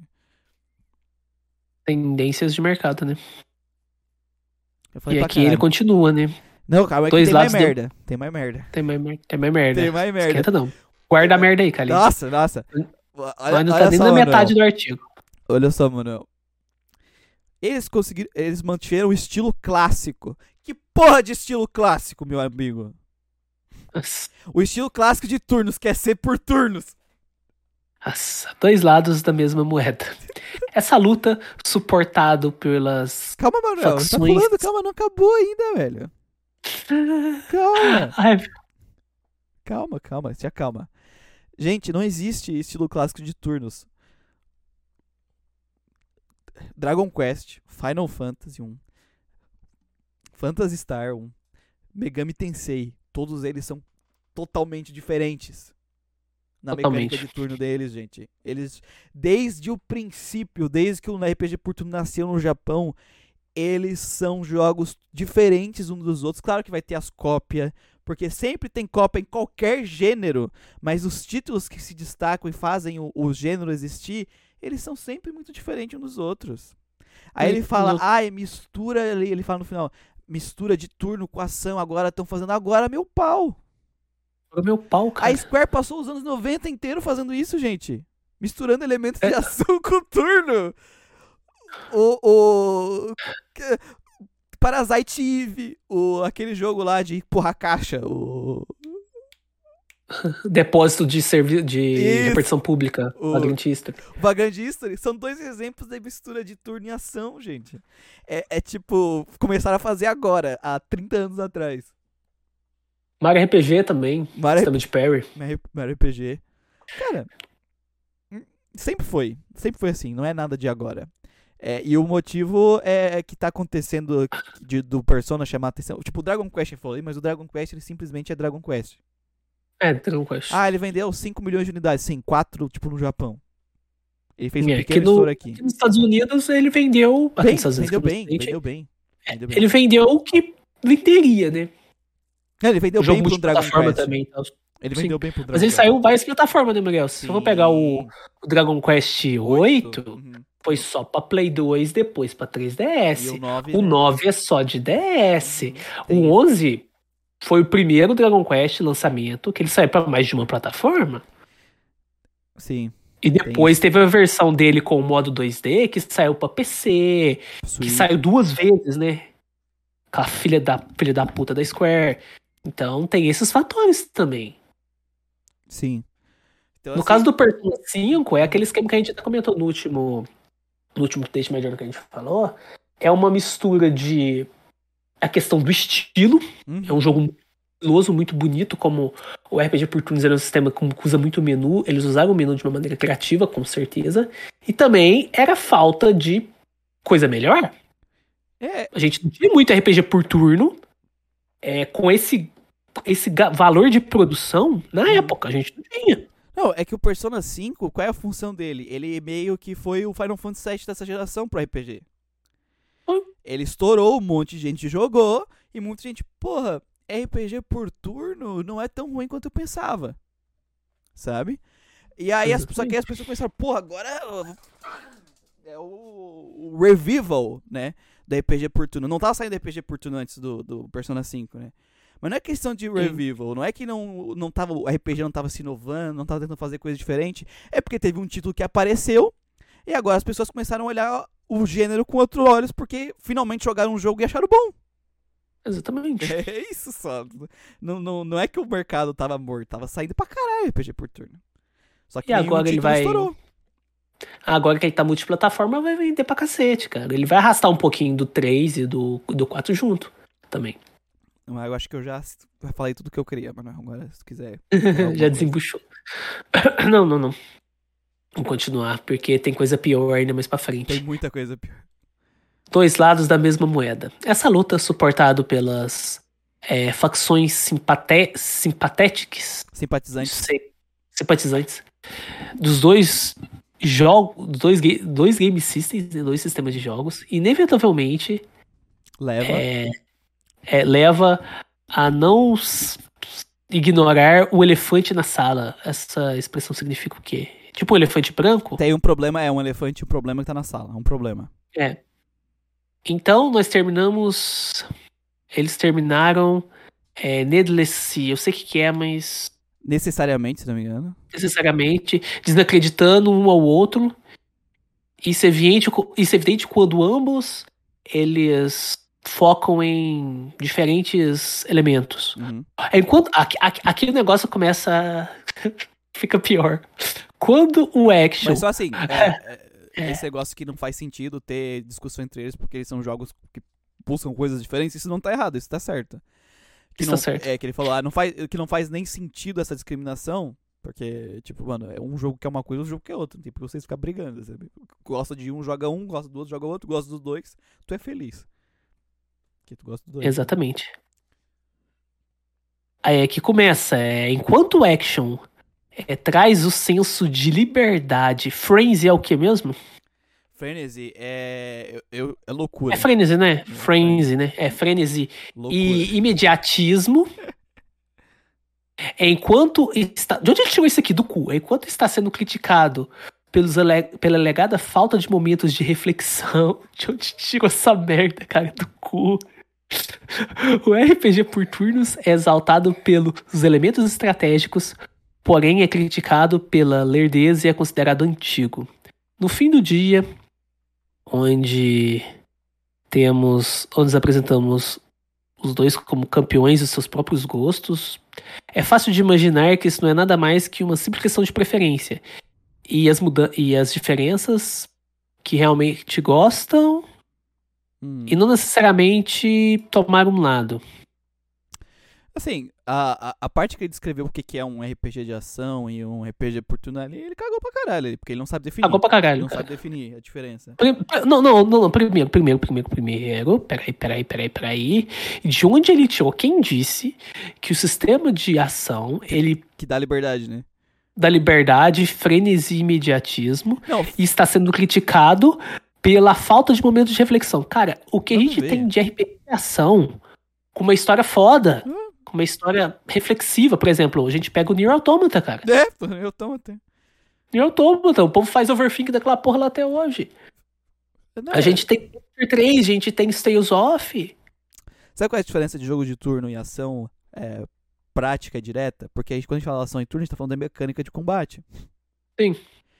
É, claro que a mecânica também conta história, a gente já fala isso direto no, no nosso podcast, né? Que é importante. Isso não conta deveria contar, né? Mas a diferença mecânica é muito simples. Um, os desafios são focados na, na reação de reflexos e coordenação motora Sim, fina. E o outro é em estratégia. Essa é a diferença. basicamente. Um é pra te parar e pensar e é, ter o teu tempo ou não, né? Caso tu pode ter tempo pra tomar suas ações, suas decisões. Ah, Mas você ainda vai ter mais tempo que um action. vai mas é um negócio de tu pensar estratégia, tu controla geralmente vários personagens, né? Tu tem toda essa, essa questão. É muito próximo de um, de um xadrez da vida, né? Pra simplificar a analogia. Enquanto o action ele tá pro- muito mais próximo de um esporte como basquete, futebol e vôlei. Exatamente. Não que tu não tenha que pensar, não tem estratégia, não tem nada disso, mas é muito mais focado na parte ah, da ação. Enquanto o outro é muito mais focado, nesse caso, é focado muito na parte da estratégia, estratégia a longo prazo, sabe? Ah, então, é, é- a diferença tá aí. Nesse tipo de mecânica, um tu para e pensa e o outro é, é seja rápido, esquive, bata, ah, é, aprenda os, os movimentos do inimigo. No outro é aprenda as forças e fraquezas dos inimigos e monte uma estratégia para derrotá-lo. É o estilo de gameplay que é diferente. É isso, não tem muito segredo. Não sei qual é a dificuldade de definir a diferença, sabe? Gente, pelo amor de Deus. Mas fica pior, fica pior. Quando em termos de desenvolvimento e usuários, de fato, as razões por preferir um sistema de turn-based, às vezes chamado de command-based de RPG, Eu já ouvi. esse é novo pra mim. Já ouvi, já ouvi. Eu vi, eu É. acho que foi no, no, no, no vídeo é, do Extra Credits eles chamam, eu eles chamarem disso. Ah, tá. Sempre foram vários. É, de fato, dizer que JRPG como gênero, JRPG não um gênero, um subgênero, foi atualmente estabelecido durante o ciclo de vida do PS1. Esse console, de fato, ofereceu vários, top, vários títulos, top, vários títulos grandes é, que pararam no- na boca de todo mundo, como a onipresente saga Final Fantasy, porém outros menos famosos e hoje em dia finalmente reconhecidos pelo seu próprio mérito, como Legend of Dragon Suikoden. Pô, Legend of Dragon, velho, e ainda me falam que esse jogo é, é subestimado, né, cara? Até esse artigo aqui falando muito de merda Não, lembrou do que Legend é of Dragon. subestimado, é, ele não tem a fama do Final Fantasy, mas é óbvio que ele não vai ter a fama do Final Fantasy. Qual outro jogo tem fama de Final Fantasy de RPG? Nem Dragon Quest tem a fama de Final Fantasy no mundo. É, Cara, Final Fantasy de franquia de RPG, ela só perde pra Pokémon. Não, eu vejo o, o pessoal falar, aquele vídeo que a gente viu aquela vez, é, é RPGs esquecidos, The Legend of Dragon. Vai estar no teu. Não, né, amigo? Esquecido não. Quando você não ouviu falar de Legend of Dragon essa semana? É, ho- hoje, né? Eu não ouvi falar de Legend of Dragon hoje. Não vi uma arte na internet e tal. É, tu quer comentar alguma coisa aqui que ele falou, Manuel? Hum, É, não, não, que- não. que eu não. acho que ele Foi faz só uma essa con- parte do Legend of Dragon mesmo. É, Mas eu acho que ele faz uma confusão aqui, que é, foi um gênero estabelecido no PlayStation 1. Não foi um gênero estabelecido no PlayStation 1, nenhum subgênero. O que, que aconteceu ali no PlayStation foi a, a- o, o- o RPG teve o seu primeiro hit, o seu primeiro estouro no Ocidente. Com Exatamente. esse estouro, que é a mesma coisa que estão fazendo com o Persona agora, é um reestouro. Com esse estouro, as pessoas começaram a olhar pro gênero e querer mais jogos assim. E aí tu teve uma franquia de todas essas, com exceção de Pokémon, né? Que é a segunda, mas Pokémon é outra, outro é outro É uma franquia multimídia também É, e tal. Outro Fantasy é só os. RPG. é, é outro tipo de esquema. A gente tem podcast de Pokémon lá, se dá uma olhada na primeira geração, a gente explica. Ah, Final Fantasy virou mainstream. Não é não o RPG japonês. RPG japonês, claro, mais conhecido. Mais gente foi atrás conhecer. Pô, se apaixonou por jogos de turno por causa de Final Fantasy. Enfim, aconteceu. Mas não foi um gênero estabelecido. Ele já existia há praticamente 10 anos já. Quando o Final Fantasy. Exatamente. Ele já veio ali no NES. Depois nesse NES a gente teve muita coisa. Então, isso aqui é uma falta de conhecimento total do caboclo. Conhecimento. Falta, falta de arcabouço do assunto RPG. Não foi estabelecido durante o ciclo de vida do PS1. Ele foi popularizado no Ocidente. No Ocidente, exatamente. Tem que deixar bem claro. Porque no Oriente lá a galera jogava RPG, ó. Não, que nem eu falei lá, o artigo lá da, da, da Famitsu. é, tu olha o artigo da Famitsu, tá lá. Os jogos mais vendidos até 2005. Tu tem as, basicamente é RPG por turno. E Mario. Exatamente. E tu tem Mario Golf, que é por turno. É porque Mario, né? Ma é, cara, é, cara, é muito engraçado. É Mario, Dragon Quest, Pokémon, Final Fantasy e alguns outros jogos no meio. É isso, cara. É muito bizarro. Às vezes a galera pensa que Zelda é grande na Nintendo. Não Não, é, que é não grande é. é Mario. É Mario. É Mario, é Mario. Assim, ah, não que Zelda venda mal, mas ele não é o carro-chefe, nunca vai ser. Quer dizer, nunca foi é exagero, mas até hoje ele não é o carro-chefe. É, ele é- tá ali no segundo, em segundo lugar. Se você tirar Pokémon, né? Não, tirar Pokémon tá em que é multimídia. É. Se você tirar Pokémon, que Pokémon é second party, é Mario, depois vem Zelda, mas é uma distância muito grande É os dois, muito, cara. é o, Mike, grande. o Mario, ele tá no nível do Mickey de, de reconhecimento, cara. É absurdo. Mario Tennis também por turno. Mas, mano, sabe o que é engraçado? É porque assim, a gente fala ah, Claro, Mario World vendeu mais. Não, Mario Tênis vendeu mais que Zelda. Não é Mario só Mario. É tipo Mario Tênis vendeu mais que Zelda. Isso que é a diferença. Essa é a força Mario de é- Mario, sabe? Tipo, eu não lembro se era o tênis ou era o golfe, mas eu lembro que tava lá em Cara, cima. esse, esse filme que eles anunciou recentemente, nossa, vai vender pra caralho. Pra Puta caralho, merda. Não, não tem. Mas assim, cara, RPG por turno no Japão. Sempre foi um, um, um RPG por turno no Japão. Quando chegou o Dragon Quest, ele se estabeleceu como o gênero mais popular e o foco do mercado dentro do Japão, é isso. E aí, quando no PlayStation 1, tu teve ah, ali. Quando saiu Final Fantasy, né? Antes ainda era a mesma história. Quando saiu Final Fantasy, aí teve o estouro. Mas aí teve a, o reconhecimento do JRPG e desse gênero no ocidente, mas não estabelecimento. Ele já era um gênero estabelecido. Exatamente. Os jogos já vinham pra cá. Isso aqui o cara tá comendo pão com banho aqui.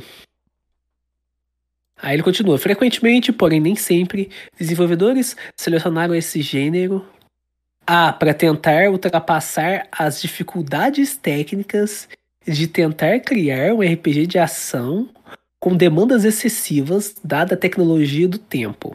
Isso aqui, segura Muriel, segura Muriel, sei que você quer comentar, vou acabar de ler É, um parágrafo. em cima, gamers, especificamente japoneses, simplesmente terminaram sendo passiona é, passionais sobre isso. E esses jogos não ofereciam é, um, um sistema de fácil de Não fácil só, de não só oferecia um sistema fácil, fácil de entender, porém várias centenas de horas de jogo, terminando terminando contadas todo dia, longo junto com os longest last videogame products of all, com os os produtos de videogame mais, nossa, preciso de. mais extensivos de todos, cara. Eu Puta preciso que de é, um, um, elixir aí.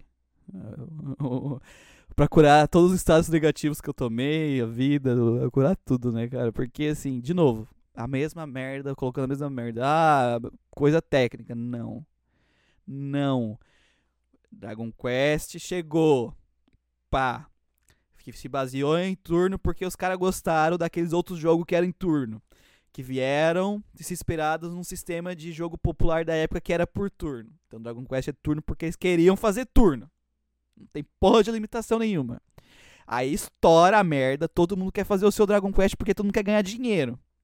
Aí tu tem outras franquias desse estilo que também estouram. E aí outras pessoas querem fazer dinheiro. Aí o mercado tende pra isso, todo mundo quer fazer RPG por turno.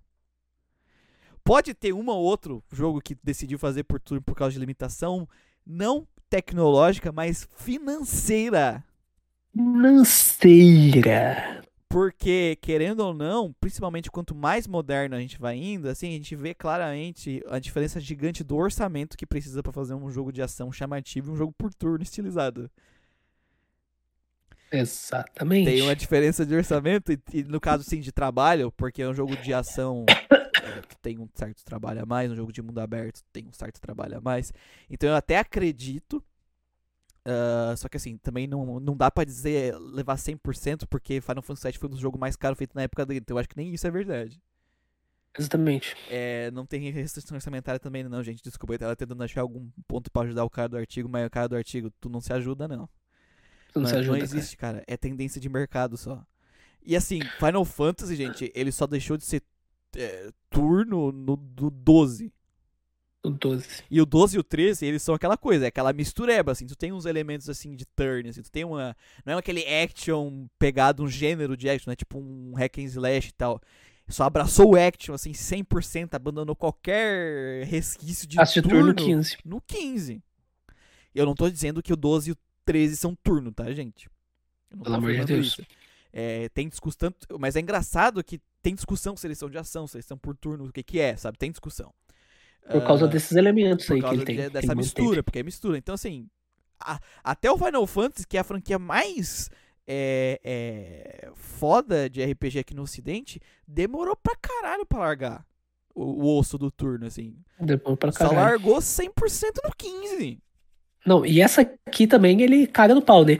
O RPG de ação possui demandas excessivas. Nossa, é muito difícil você fazer um RPG de ação, cara. Nossa, é difícil demais. São demandas excessivas, Miguel. Não, é porque RPG cultura, Esse jogo que a gente viu aí, esse, esse, jogo aí que a gente viu aí do, do é errado da este lá, cara, nossa, deve ter sido muito difícil fazer ele. Não, exatamente, tipo, todo jogo de ação é o mais complexo possível do jogo de ação, né? E na visão dele, todo jogo de turno é RPG Maker.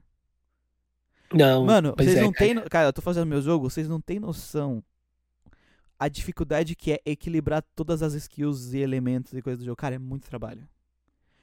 É um trabalho desgraçado para garantir que tudo é tudo muito bem balanceado. E são elementos que só tem nesse nível de excessividade em RPG por turno, não tem em RPG de ação nesse nível que tem no RPG de turno.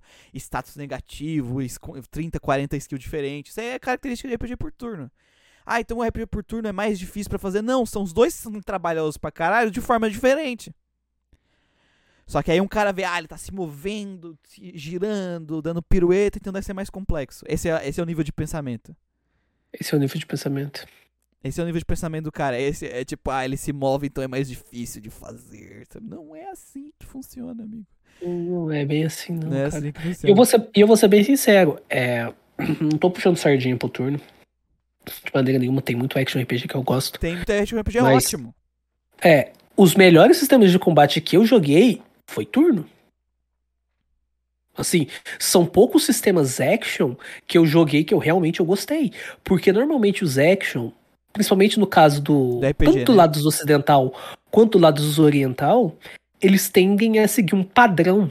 Já tá falando do, um padrão de mercado. RPG, tá, gente? A gente não tá falando do action em geral, tá? Só pra deixar claro. É. é não, ele tende a seguir tá um padrão de, ele tende a seguir, é, ele tende a seguir um padrão de mercado.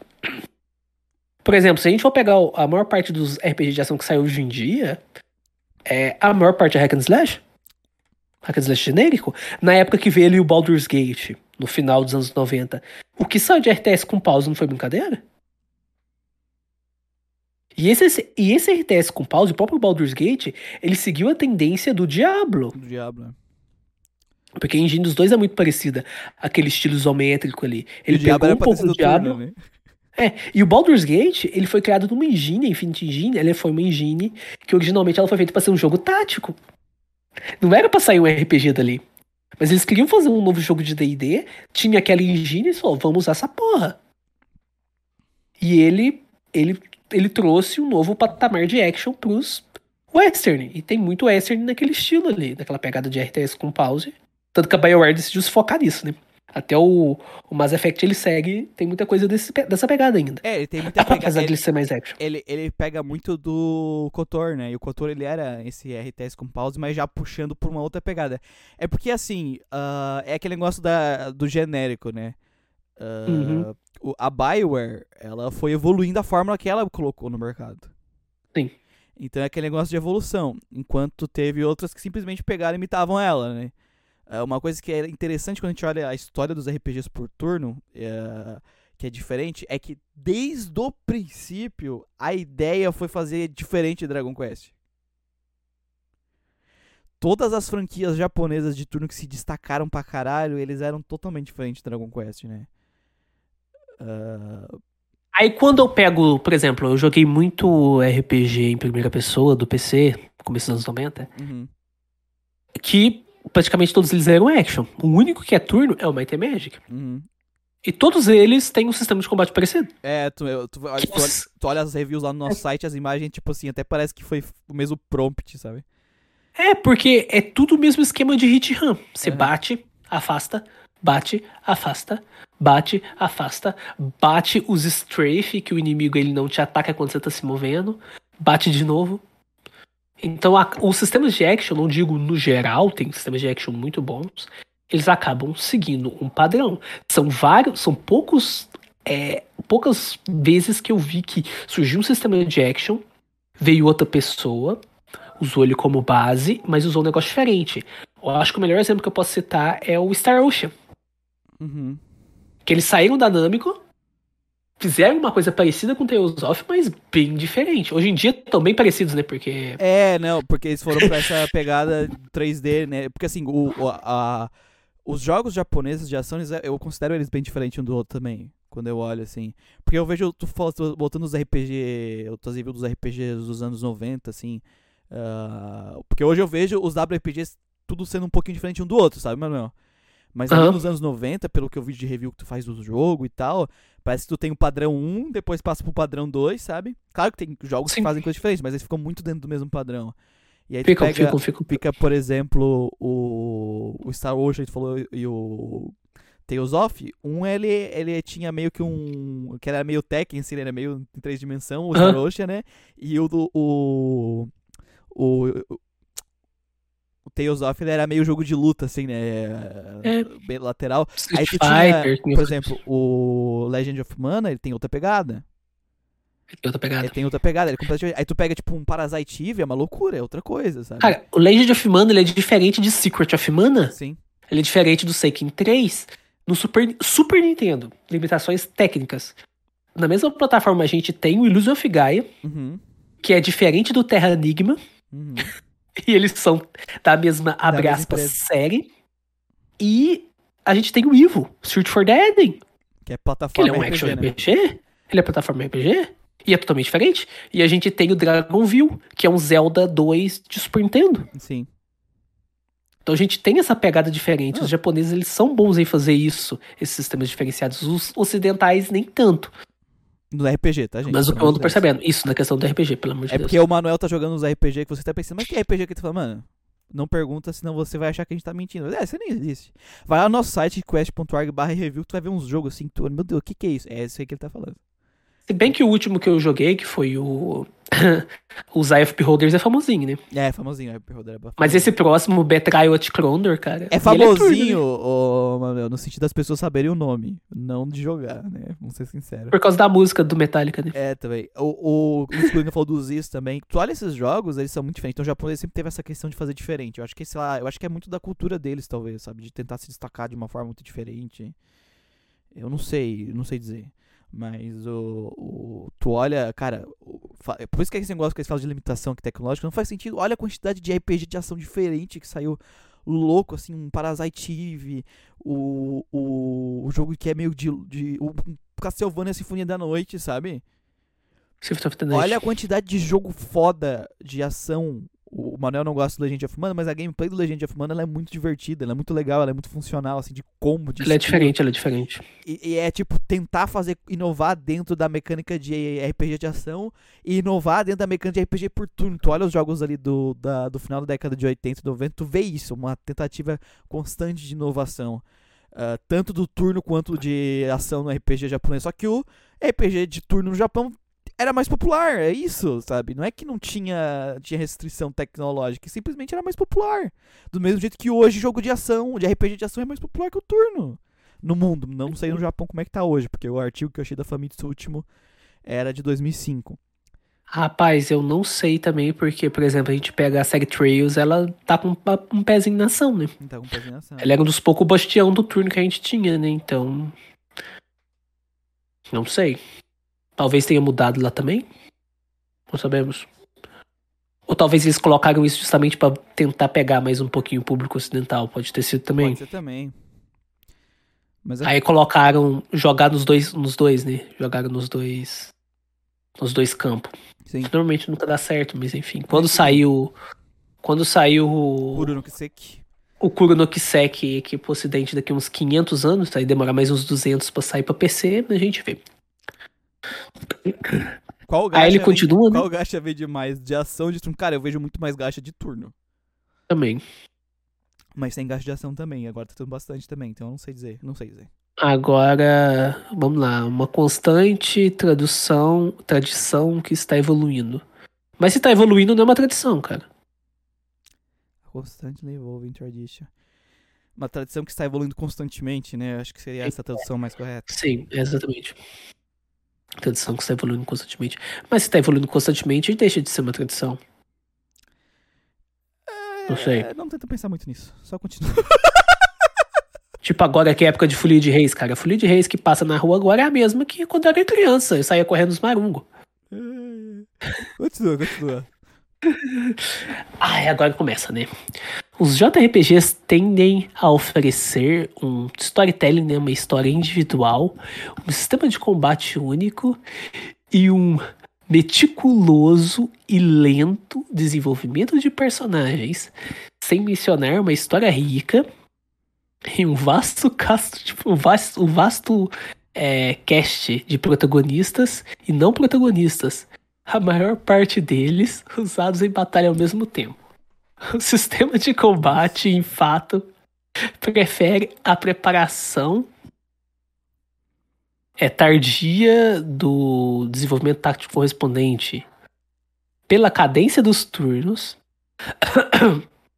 A batalha é marcada por é, execuções cinemáticas de skills e magias. Em retorno, genericamente, os RPGs em ação, em contraste, preferem um protagonista, um simples protagonista, e uma narrativa que é certamente rápida e mais imediata. O que, o que encaixa perfeitamente com, a dinâmica, com, com o ritmo frenético e dinâmico do sistema Não, de cara, combate, último- velho. Ele parou nos anos 70, sei lá. Tá Não, é, vamos pegar. Tá. Ah, o RPG de ação. RPG de ação Zelda. É, RPG Zelda, é. por turno, Dragon Quest. a, a mecânica, de- assim, gente, os jogos ah, realmente de, de, de turno eles tinham mais história por causa da memória e tal, porque o jogo de, eh, de ação precisava de muito mais sprites, né, também. E- porque os inimigos também tinham que se mover e tal, então não sobrava espaço. Naquela época, sim. Naquela época. Na época antes, antes do PS1, sabe? Passou o PS1, acabou isso. Tá bom, cara. Então não tem nada a ver isso aqui que tá falando de personagens, história, não sei o quê, porque tu pode ter um, um jo- jogo de turno sem história, tipo Darkest Dungeon. né? Eu sei que não é de RPG, mas eu quero dizer, a his- o turno, a ação não, não tá vinculado com a narrativa.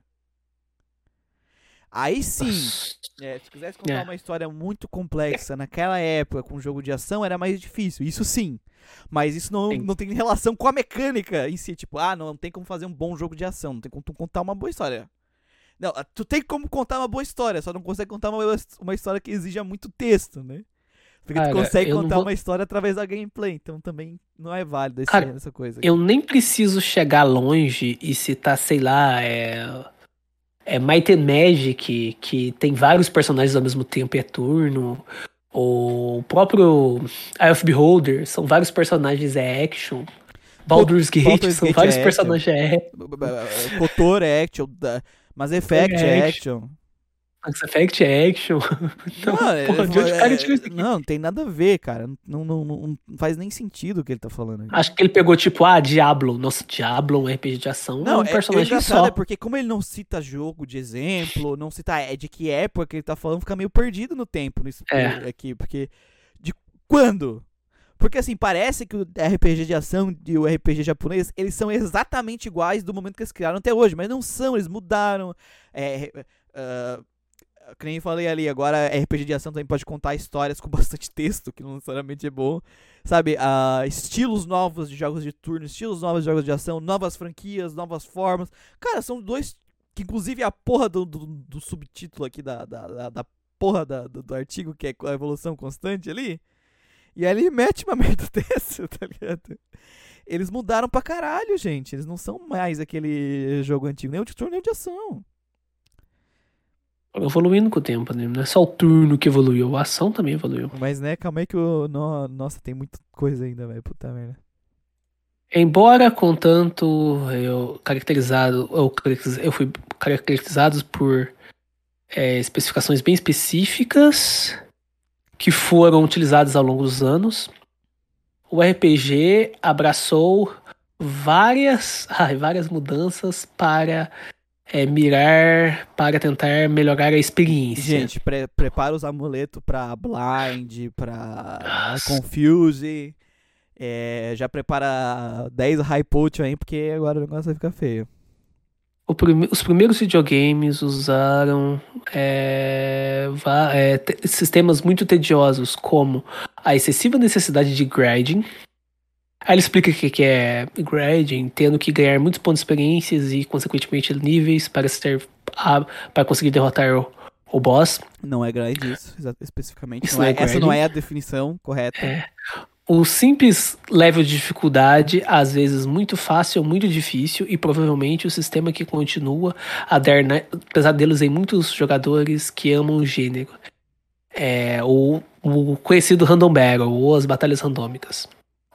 É, batalha randômica é coisa de JRPG. Hum. É, não, é, não tá escrito lá no livro de RPG de mesa. Eu boto, uh, Nossa, não tem batalha random em RPG de mesa. Não tem batalha random em Wizardry, hein? Não tem. Hum. Wizardry, uh, não tem, não tem, mano. Nunca existiu. Tá, não tem batalha random em Zelda 2, cara. Zelda 2 a batalha é praticamente random. Os inimigos parecem da velocidade da luz no momento atrás de você. É que, ah, primeiro vamos explicar o negócio do grind que o Adriel falou. Grinding é ação. Grind é o fato de você forçar o combate, não com o intuito de progredir quando você está lutando, não com o intuito de, de progredir na, no, no jogo, mas de acumular experiência para ganhar levels, tá? Qual é o problema dos jogos antigos? Agora falando do problema na verdade, é que diferente de muitos jogos hoje em dia, ou até vários jogos durante várias épocas assim, você não estava grindando porque você olhou um benefício e pensou, porra, vou grindar para conseguir aquele benefício, sabe? Não, Sim. você tem que grindar, por exemplo, Dragon Quest, porque senão tu não progride. Grind era uma obrigação para progressão. Isso é comum no JRPG? Não. Nós no Grindcast já estamos com assim, quase quatro, já estamos com quatro anos, estamos entrando na nossa quinta temporada, eu conto, pra contar nos dedos o jogo que eu fiz grind. Porque o jogo me obrigou, não porque eu quis, porque o jogo me obrigou, porque senão eu não passava. É, e, a, e, a, e, se eu for olhar, a maioria, tipo, dois deles é os Dragon Quest. Eu vejo muita pessoa dizendo, ah, Final Fantasy VII eu fiz muito grind. Cara, Final Fantasy VII não precisa de grind pra passar. Não. Nenhum Final Fantasy que eu joguei precisa de grind. só talvez NES. Os do NES, cara. Os NES, não, do NES eu acredito que sim. Mas é, tá entendendo Os... como, tipo assim, não é algo, tipo, ah, uma característica que eles abandonaram. Mas, amigo, não, não, Tipo, se é uma característica, a gente tá falando de NES. E assim, eles abandonaram há muito tempo isso aí. Porque jogo de Play 1 que eu grindei assim. Porque eu, senão eu não conseguiria passar o jogo, que é isso que ele tá falando aqui, né? A quantidade de experiência para passar o jogo. Ou seja, a quantidade de grind obrigatório para passar o jogo. Não é essa a definição de grind. Mas sim a quantidade de grind necessária para passar o jogo. Que a gente falou no nosso podcast de grind. Gente, quando vocês faziam, repetiam as corridas do Need for Speed para ganhar dinheiro, para comprar peça pro carro, é grinding. É grinding.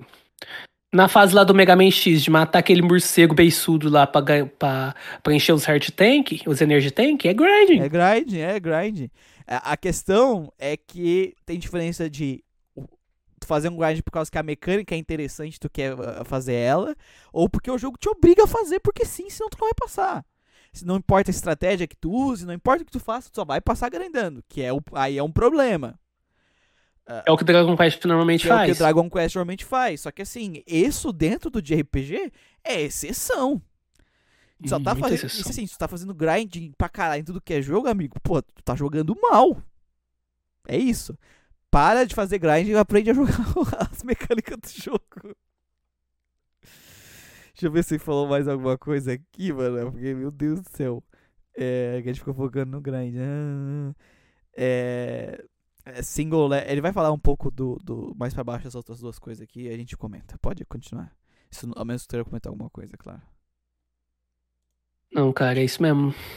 Tipo, nossa. Puta que pariu.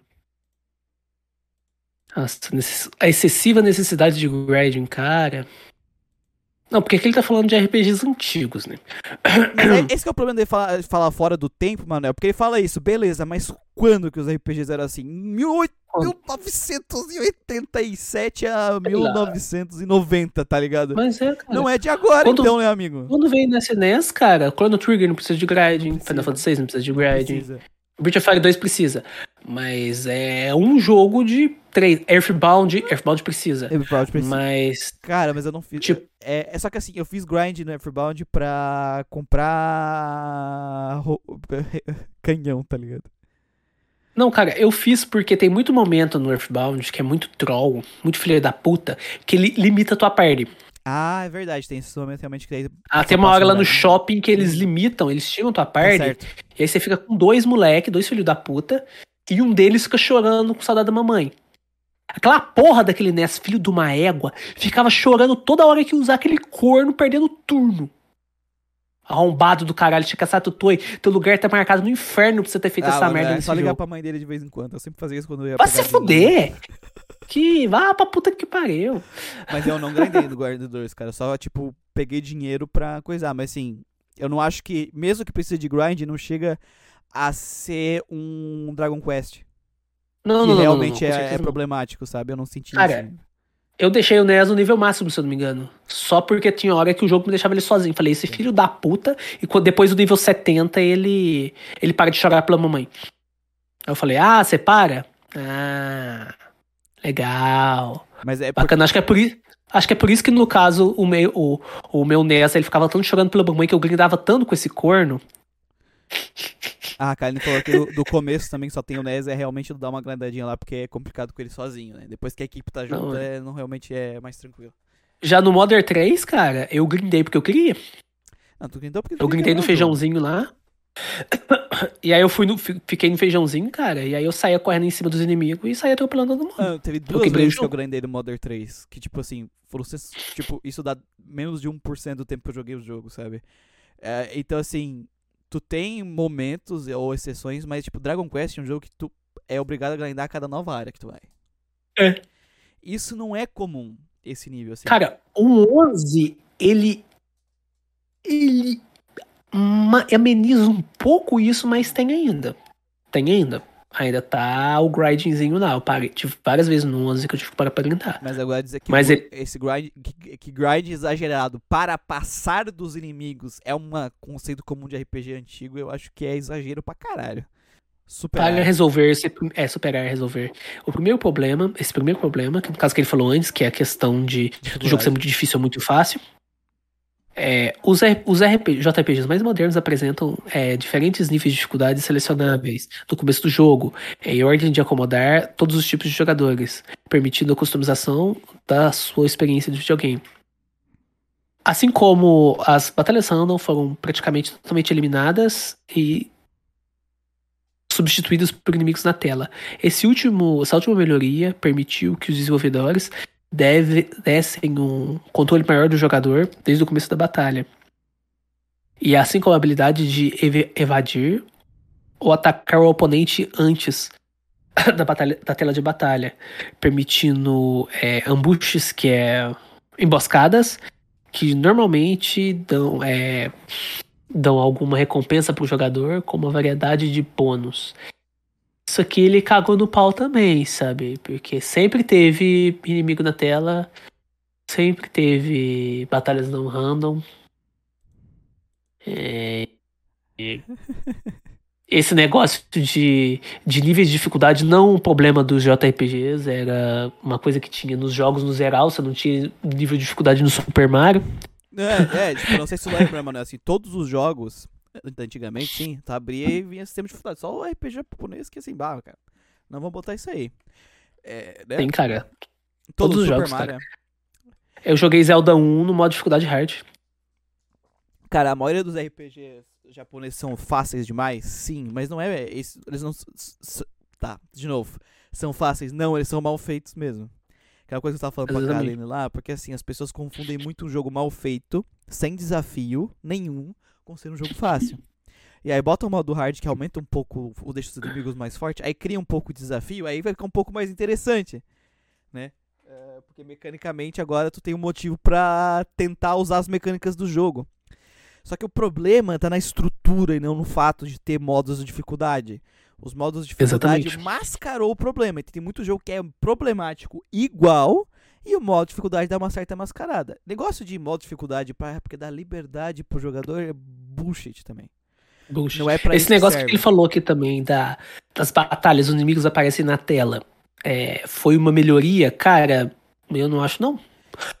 Por quê? As batalhas random, ela tem, elas são um elemento, elas são uma mecânica. E a mecânica por si só não é ruim. A mecânica não. Depende de como ela é usada. bastante E as- disso, né? É, assim como inimigos aparecem na tela, também é uma É uma mecânica. mecânica.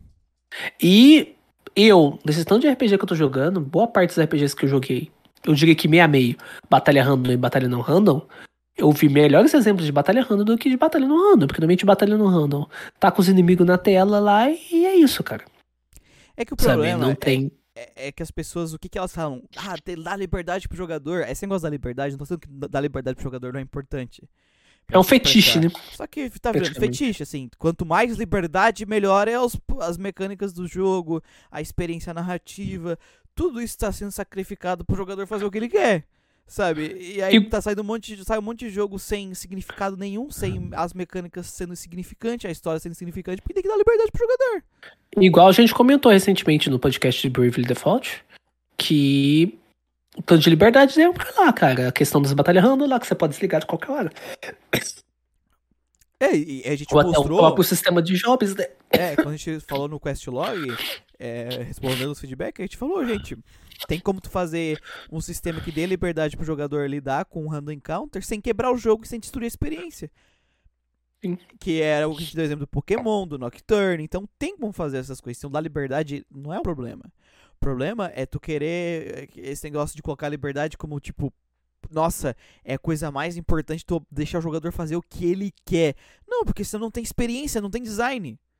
Não importa, tipo, o cara vai gastar 5 anos da vida pra pensar numa experiência que ele quer pra contar a narrativa atra- através da mecânica. Só que aí não vai dar pra eu contar a narrativa porque o jogador quer jogar o jogo no modo história. Modo história. Tu tá entendendo? Então, assim, modos de dificuldade, eu acho eles importantes pra aumentar um pouco ali a acessibilidade para aquela experiência, mas não dá pra atingir todo mundo e a função dela não é liberdade. É eles serem um suporte pra experiência e dar uma acessibilidade maior pra aquela experiência. Não pra simplesmente jogador, faça o seu jogo, porque tá virando isso.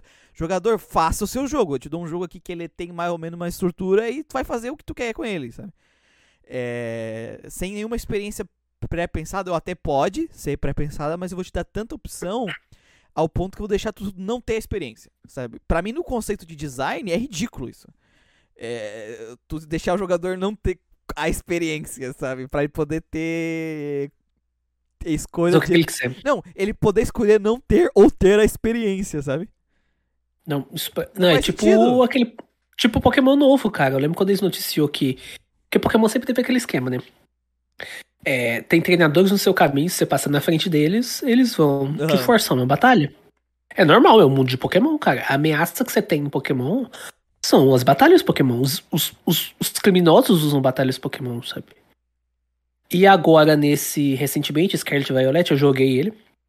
Cara, tem treinador na, na, na- no campo, você pode ficar rodeando ele e ele não vai te Tem chamar. que falar com ele. Só vai batalhar se você quiser. É, é ridículo.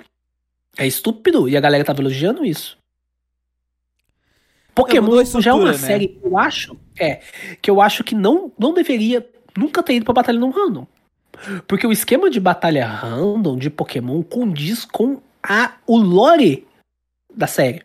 Mas o problema pra mim com a, a, a batalha random e não random do Pokémon, Manuel, é o seguinte. Antes, tu conseguia contar a história com a batalha random. Isso. Porque, assim, é mais barato e mais fácil de fazer uma batalha random que conta uma história do que tu fazer isso com os personagens em tela, porque como é que tu vai fazer pro tu ter um random encounter que o inimigo cai do teto em cima da tua cabeça? Um encounter no Pokémon, tu tem que programar pro inimigo ficar andando no telhado. Dá pra fazer? Exatamente. Dá. A Game Freak tá fazendo isso? Não tá. O único jogo recente de Pokémon que eu vi que usou bem Batalha no Random foi o Arceus, porque condiz com a proposta de gameplay de tu ser um explorador. Tu não é um treinador, tu é um explorador. Então, por exemplo, tem Pokémon lá, tipo a Chansey, que quando ela tiver machucada, ela chega perto de você. Uhum. E tem umas coisinhas bacanas. Isso, claro que isso não então. acontece sempre. Mas precisa de mais isso, mais esse tipo de coisa. Só que dá muito trabalho, gasta tipo muito mais dinheiro, demora muito mais tempo pra fazer, Pra fazer um mundo que é tão vivo e que conte a narrativa através da mecânica de exploração, coisa que os jogos faziam quando tinha batalha random, entendeu? Só que é muito mais caro, demora muito mais tempo, eles não estão fazendo. Aí o Adriel falou aqui, o Adriel apenas, ah, a liberdade no caso tem que ser pensada desde o começo, tem que ser parte da proposta. E a liberdade, quanto, quanto tem um certo nível de liberdade, certos tipos de narrativa, certos tipos de proposta não funcionam, porque eles, eles não, não, não funcionam juntos porque eles são antagônicos. E a experiência se quebra, tu tá entendendo? Então tu pode ter um jogo que é full liberdade? Pode, mas isso faz parte da proposta dele e tem e é um tipo de jogo pensado pra isso. Não é tu forçar uma liberdade ali pro jogador ter uma escolha que só vai quebrar a experiência do jogo. Então, assim, também falando do Random Encounter, que o Manuel falou, gente, desde o do Su- Super Nintendo já são trabalhado outras coisas fora Random Encounter. É, assim, o Random Encounter não é uma mecânica que é dominante 100% até semana passada. É, no PlayStation 1 já tinha um monte de jogo que não tinha. O Lunar do PlayStation 1 não tem, o, o Grandia não tem, sabe? Ainda tem mais, sim, porque não, o do japonês não desgostava, mas é uma coisa que foi gradualmente mudando, assim. E esse negócio de ter elementos, ter o modo dificuldade, foi, não foi porque o RPG, nossa, temos que colocar modo dificuldade porque estamos atrasados. Não, a indústria que começou a botar. Foi uma mudança Exatamente. geral, gente. Foi uma mudança geral, foi uma mudança de paradigma geral, não do de RPG. É, e que nem eu falei, assim, modo dificuldade, se for feito, dependendo da forma que for feito, é uma merda também. Não Tem, não é o grande salvador do de RPG. O que, que é grande salvador do de RPG? É o quê? Bons sistemas de turnos. Fazer um negócio direito. O Shin Megami Tensei 5 saiu agora, ele tem o modo fácil, ele tem o modo fácil, mas ele dói. A pessoa novata vai sentir dor no modo fácil. Eu já vi review de gente que jogou a primeira vez que botou no fácil e apanhou pra caralho. Porque a questão do fácil é ser uma curva mais leve pra galera que tá começando poder aprender a jogar o jogo melhor. Mas tu ainda tem que usar as mecânicas do jogo pra vencer. Tu ainda tem que dominar elas, não é? Então assim, a experiência do jogo se manteu. Tu só deu É, Shin acessibilidade. Tensei, cara. É, tu só deu acessibilidade um pouco maior pro jogo. O, o Shin Megami Tensei tem uma série mainline tem que doer, cara. É? Porque se não doer, porra, Darkest vai jogar Dungeon Persona, pô. tem modo fácil e modo difícil, mas em todas elas dói. Porque a mecânica é a mesma, ele só dá uma facilitada em alguns elementos, mas ele não quebra a experiência. Então esse negócio tipo, ah, é bom agora porque faz o jogador poder escolher o que ele quiser. Não é bom o jogador sempre poder escolher o que ele quiser. Em alguns tipos de jogos ele não deve poder escolher demais, porque senão imagina um Darkest Dungeon que é fácil, não é Darkest Dungeon. Não é Darkest Dungeon. É, a gente vem aquela velha discussão que sempre aparece quando vem um Souls-like novo, né? é que o Souls-like, assim, que o Darkest Dungeon, mano, tem modo de dificuldade. Só que o fácil do Darkest Dungeon dói pra caralho igual. Só que ele, ele diminui um pouco o teu grind, ele, ele facilita um pouco as coisas. Por exemplo, aventureiros de nível 6 podem ir na dungeon de, de dungeon de dificuldade mediana. Tá? No, no normal eles não vão. Eles falam, é, essas dungeons tá abaixo do meu nível, sabe? Eles são pau no cu. Eles não vão. Agora ele pode. O que faz mais fácil o grinding de recursos, sabe? Ah, facilita o grind de recursos. Mas as dungeons do jogo em si mais difíceis, tipo a Darkest Dungeon, vai ser um inferno igual. Tá entendendo? Quando tu tá chegando a primeira vez numa dungeon level 4, vai ser difícil, vai ter que aprender. Só o teu loop de, de grind ficou facilitado. Sacou? Ah, Entendi. O, se tu perder um personagem pra te montar um personagem de novo, é mais rápido.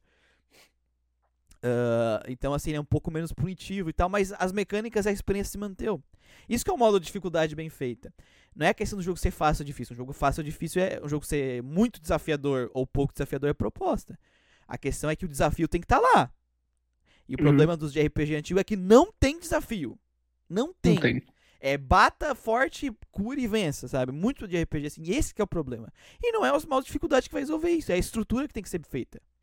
E os jogos modernos como Persona não é o modo de dificuldade que tá fazendo a pessoa gostar, é a mecânica que tá bem, que é muito, muito mais funcional do que era um Final Fantasy do PlayStation 1. Uhum. Exatamente.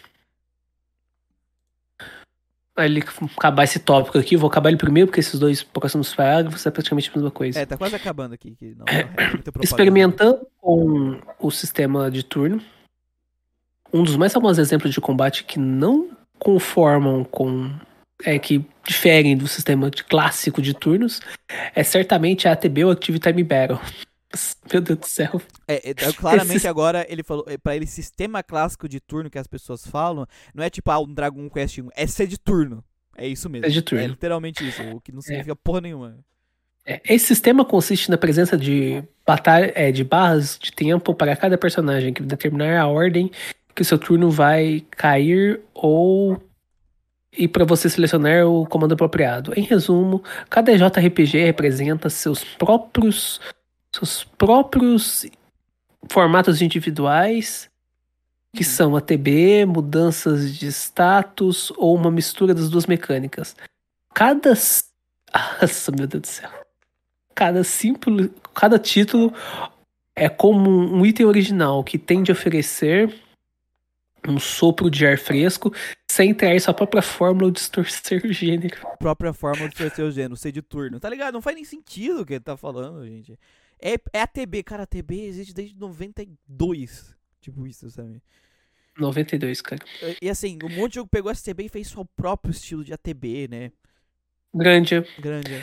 É, Artonelico tem ATB. Artanico, é. É, é diferente. Tipo, Final Fantasy XII pegou a TB e transformou em cooldown, sabe? É, Mano, isso que ele tá falando aqui, é, o RPG é assim, mas ele é assim desde o NES. Desde o NES. Desde o NES, é que a gente tá falando aqui direto. É desde o NES eles tentam fazer coisas diferentes. Então, é, sabe, não é ag- agora está tendo um revival por causa que ele está abandonando mecânicas ultrapassadas, sabe? Não, ele literalmente está sendo o que ele sempre foi. Literalmente, gente, ele está sendo só o que ele sempre foi. E que muita gente não via porque ficava focado em títulos específicos às vezes. O próprio Trails, agora- ele não tem ATP. O... Só que olha como é o seu Terrorista Sky, tu pode mudar a ordem dos turnos com as mecânicas do jogo. Pode. E, tipo, dá um O- dinamismo que, que não é a AT... que, que eu acho até muito mais interessante que a ATB. Cara, o sistema da série Trails, cara, pra mim é um. Assim. Eu não sei se é o melhor, que eu tenho que pensar muito pra dizer qual é o melhor sistema de turno, sabe? Aham. Mas chega perto, cara. Nossa, ba- bate Final Fantasy fácil. É muito bom o sistema lá. E ele foi melhorando de acordo com os jogos. né? Sim, Cold Steel tem batalha de mecha, velho. Batalha de Batalha de mecha ela mecha. funciona de um jeito diferente da batalha normal, sabe? e, e aí É agora, muito bacana. e só pra ter uma ideia, mano, eu lembrei de um sistema que mistura esse negócio de, de mudança de turno com ATB, velho. Qual? O Digimon Adventure do PSP. Ah, é. Ele tem a TB também. Ele tem uma TB, só que, tipo, quando tu vai usar a tua skill, é uma TB única pra todo mundo. E a fotinha tá lá. Quando tu vai usar uma skill, dependendo da tua skill, tu vai mais pra trás ou mais pra frente da TB. Se o lugar que tu for ir, tu tá, tipo, encostando no meio do inimigo, tu, tu- tu fica, tipo, encostado no inimigo, tu passa na frente dele. Ah, é verdade, é verdade. E se, Bem e se tiver, e se tiver grudado, tu grudar no meio do teu inimigo e do teu aliado ali na TB na hora que ele vai voltar, ele passa o inimigo pra trás e puxa o aliado pra frente também. Verdade, verdade. Então, o próprio sistema de ATB que ele tá falando já é um sistema que já foi usado bastante E por vários jogos. de várias formas. E e ele não é. Eu não acho o ATB o melhor exemplo de dinamismo dentro de RPG por turnos, Eu cara. acho o Trails muito mais interessante. O. Trails tem é, Artonelico e o Artonelico 2 e o South Park, que tem parry no teu turno. O, o seja, Press o turno é Turn do importante. Também. Do, do Press Turn do Nocturne, que é a base pra todos os Persona modernos. Então, pô, tá cheio de exemplo, mas com esse exemplo que ele deu da ATB, cara, a ATB crua, ele só falou É porque o que ele A sabe, TB cara, é, é- o cara jogou É o que ele Final. Fantasy, é isso. Aí ele via lá, Dragon Quest, eu joguei, não tem ATB. Final Fantasy TTB. Ah, tá. Isso aqui. Tu pode ver que ele mal cita jogos aqui na, no texto. Como é que tu vai falar de um gênero sem tu citar os jogos das mecânicas que tu tá citando no teu texto? Não faz sentido, não tem um exemplo. Nossa, cara, esse texto dele é muito ruim. Meu Deus do céu, quem que é o autor dessa porra? Tem nem nome o autor, tipo. É, a- é uma I que escreveu. Ria- Ri- Ryan Green. Tá mal, hein? Deve É que o que Deve a gente já falou, gente, tem problema você ter opinião sobre de RPG, se não ser um especialista? Não, é, cara, todo mundo tem opinião sobre tudo. Essa é a realidade. A gente precisaria ter? Não, mas a gente tem. Mas não A escreve gente tá um falando de artigo. bomba atômica até agora, a gente tá falando merda, mas. É, a gente falou um monte de merda. A gente falou um monte de merda aqui também. Só que, mano, não escreve um artigo sobre o gênero. Tu não conhece o gênero. Cara, eu não vou escrever um artigo sobre Segunda Guerra Mundial, cara. Não. Pelo amor de Deus, eu não entendo porra nenhuma disso. É que nem eu falei, a gente Então- tava falando um monte de coisa de história, mas eu não sou formado em história, eu tô falando merda só. É só isso, eu tô falando merda. vou ficar quieto porque eu não tô, tô falando de coisa que eu não sei. É, E é isso. De RPG a gente sabe, por isso que a gente vai bater nele. Sim, sim. é a única coisa que a gente faz, basicamente. Isso. E assim, Aí aqui tem o- ele, ele falou de você distorcer o gênero, tá ligado, velho? É, tipo, mano, é aquilo, nunca distorceu o gênero, porque não tem uma característica muito fixa, nunca teve.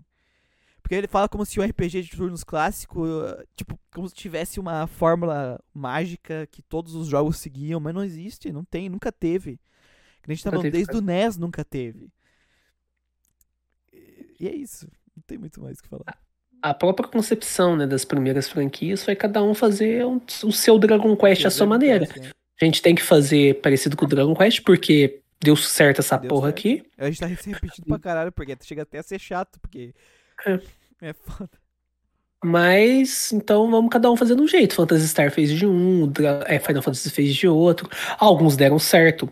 Shin Megami Tensei deu, Megami Tensei deu certo. Phantasy Star não deu certo, tanto que o não deu 2 ele já é diferente. 3 já é diferente, o 4 já é diferente. E depois morreu, né? Virou MMO. Então cada um ia se adaptando à sua maneira. Uhum. E aqui a gente tem o último tópico que o título é terrível, né? É, É aquele. é É, aquela. que é, É o meme. tenta tornar real. Hoje o ga... hoje salvamos. Hoje o gato é salvo, amanhã Deus é derrotado. É como se isso fosse coisa de RPG japonês, né? Pra ele é, porque acho ele que também não jogou muito jogo ocidental, provavelmente. Cara, boa parte dos jogos ocidentais você derrota Deus, cara. Tava jogando lá o. é, Beholder 2, no final o cara fala: Ah, eu sou um deus, eu vou ser um deus. Eu, nossa, Que original. não era né? só japonês. Isso. É porque lá, né? O, o conceito de Deus é o conceito máximo, né? O conceito de toda moral, o conceito de todo poder.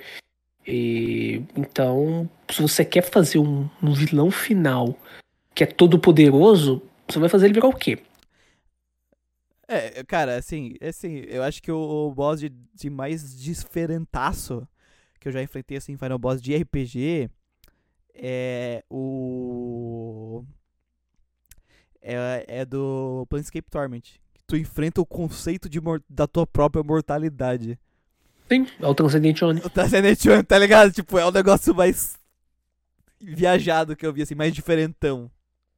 Geral, tirando isso, geralmente, ou é um super demônio, demônio, ou é um deus, uma divindade, ou é um, um, um- al- algum algum tipo ditador maligno, rei maligno, coisa assim, sabe?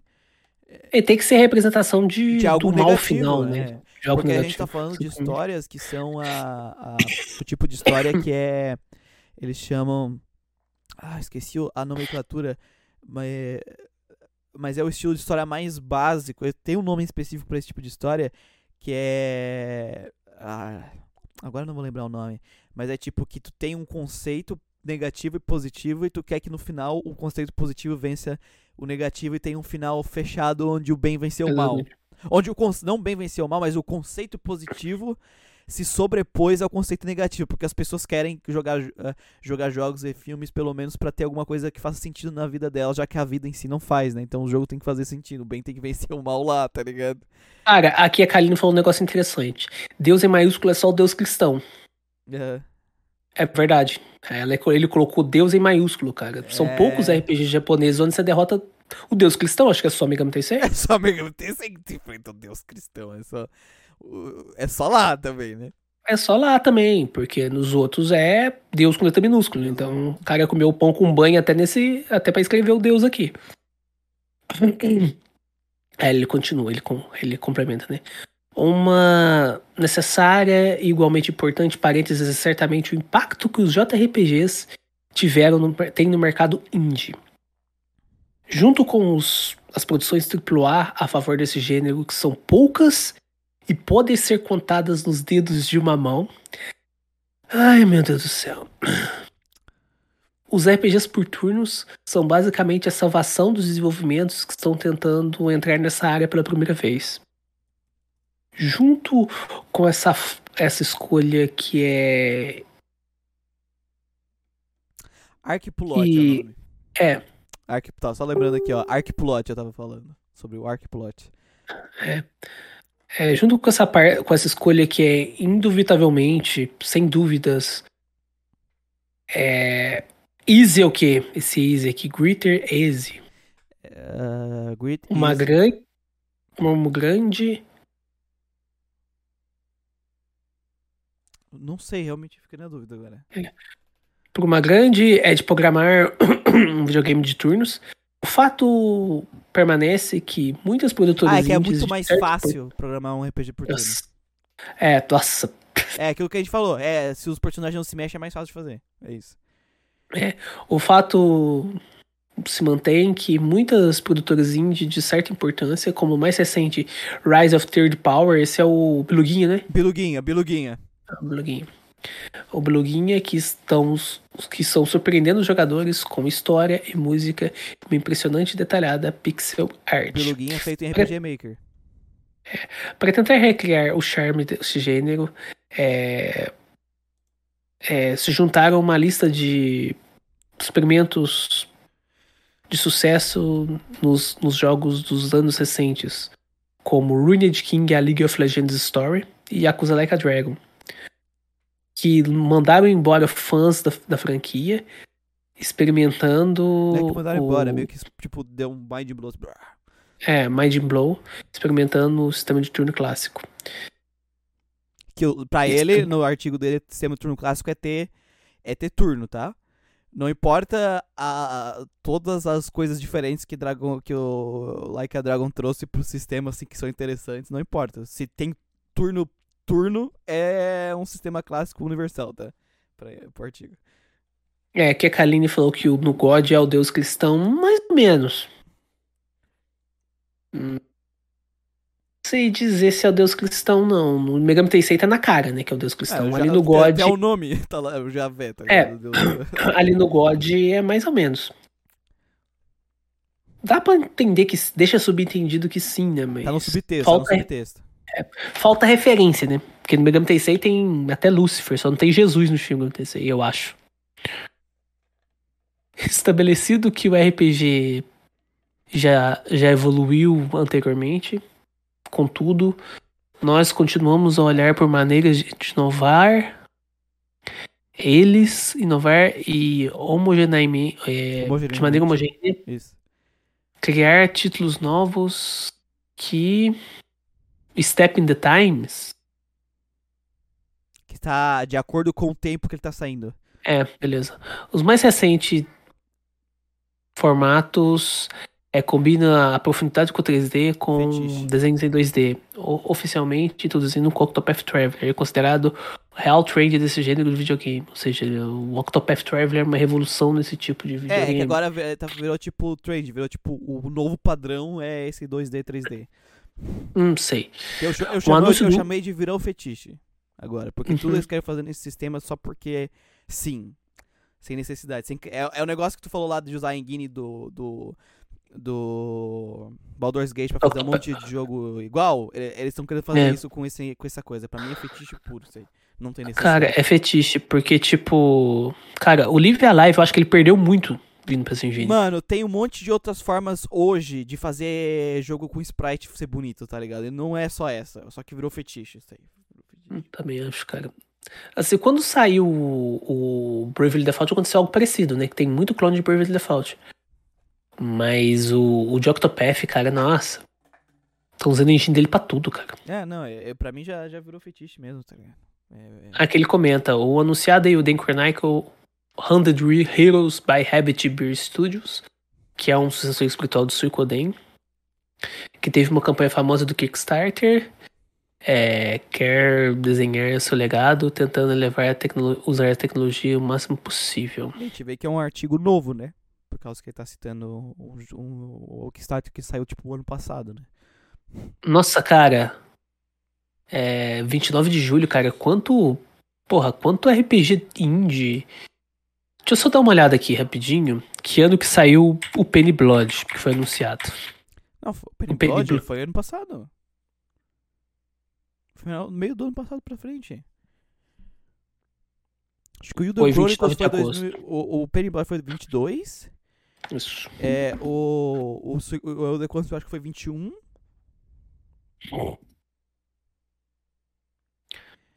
Não, é porque, porra, o. É. Aí que ele fala do. Tenta levar. Aqui. É, ao contrário dos, dos, dos títulos AAA, entre Dragon Quest 1, é, entre Dragon Quest 11, qual o criador Yuji Horii vai especificar, especificou mudança, anunciou mudanças que não iam assustar os amantes de combate por turnos. E Dragon Quest 3 HD 2D Remake em formato 2.5, ou seja, ele da engine do Octopath. É, parece como o progenitor Series of the Turn-Based RPGs. É, parece que o progenitor, né, Uhum. da, das séries de turno, dos RPGs por turnos está indo bem com esse novo experimento. Se vai sair coisa boa. Mudou 0.1% o Dragon Quest 11 Cara, do resto, não- né? Cara, o, o Dragon Quest. O remake do Dragon Quest 3 não vai mudar nada. Não, Eles é- só pegaram fetiche. engine. É fetiche. Que é- até respondendo a Kylie aqui, ah, só eu acho que o Traveler fail, ela perguntou. É que, é que assim, eles criaram uma engine pra criar um estilo próprio. Aí estão colocando esse estilo próprio como se fosse o Masterpiece, o novo. O novo Deus RPG 2, tá ligado? É, de criação de jogos 2D. Mas não é. Tem.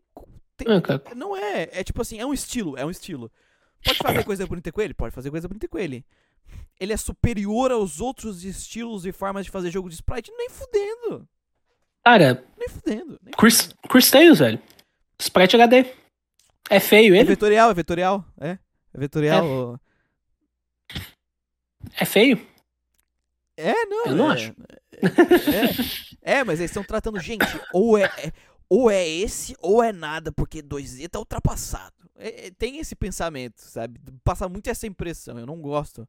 Não gosto Também nem um não pouco gosto. de ficar usando isso. Claro, a, a empresa vai fazer isso porque tá vendendo, né? Eles fazem, ó, vai ser um remake no 3D. É, aí é o mesmo jogo, só que tem fundo 3D.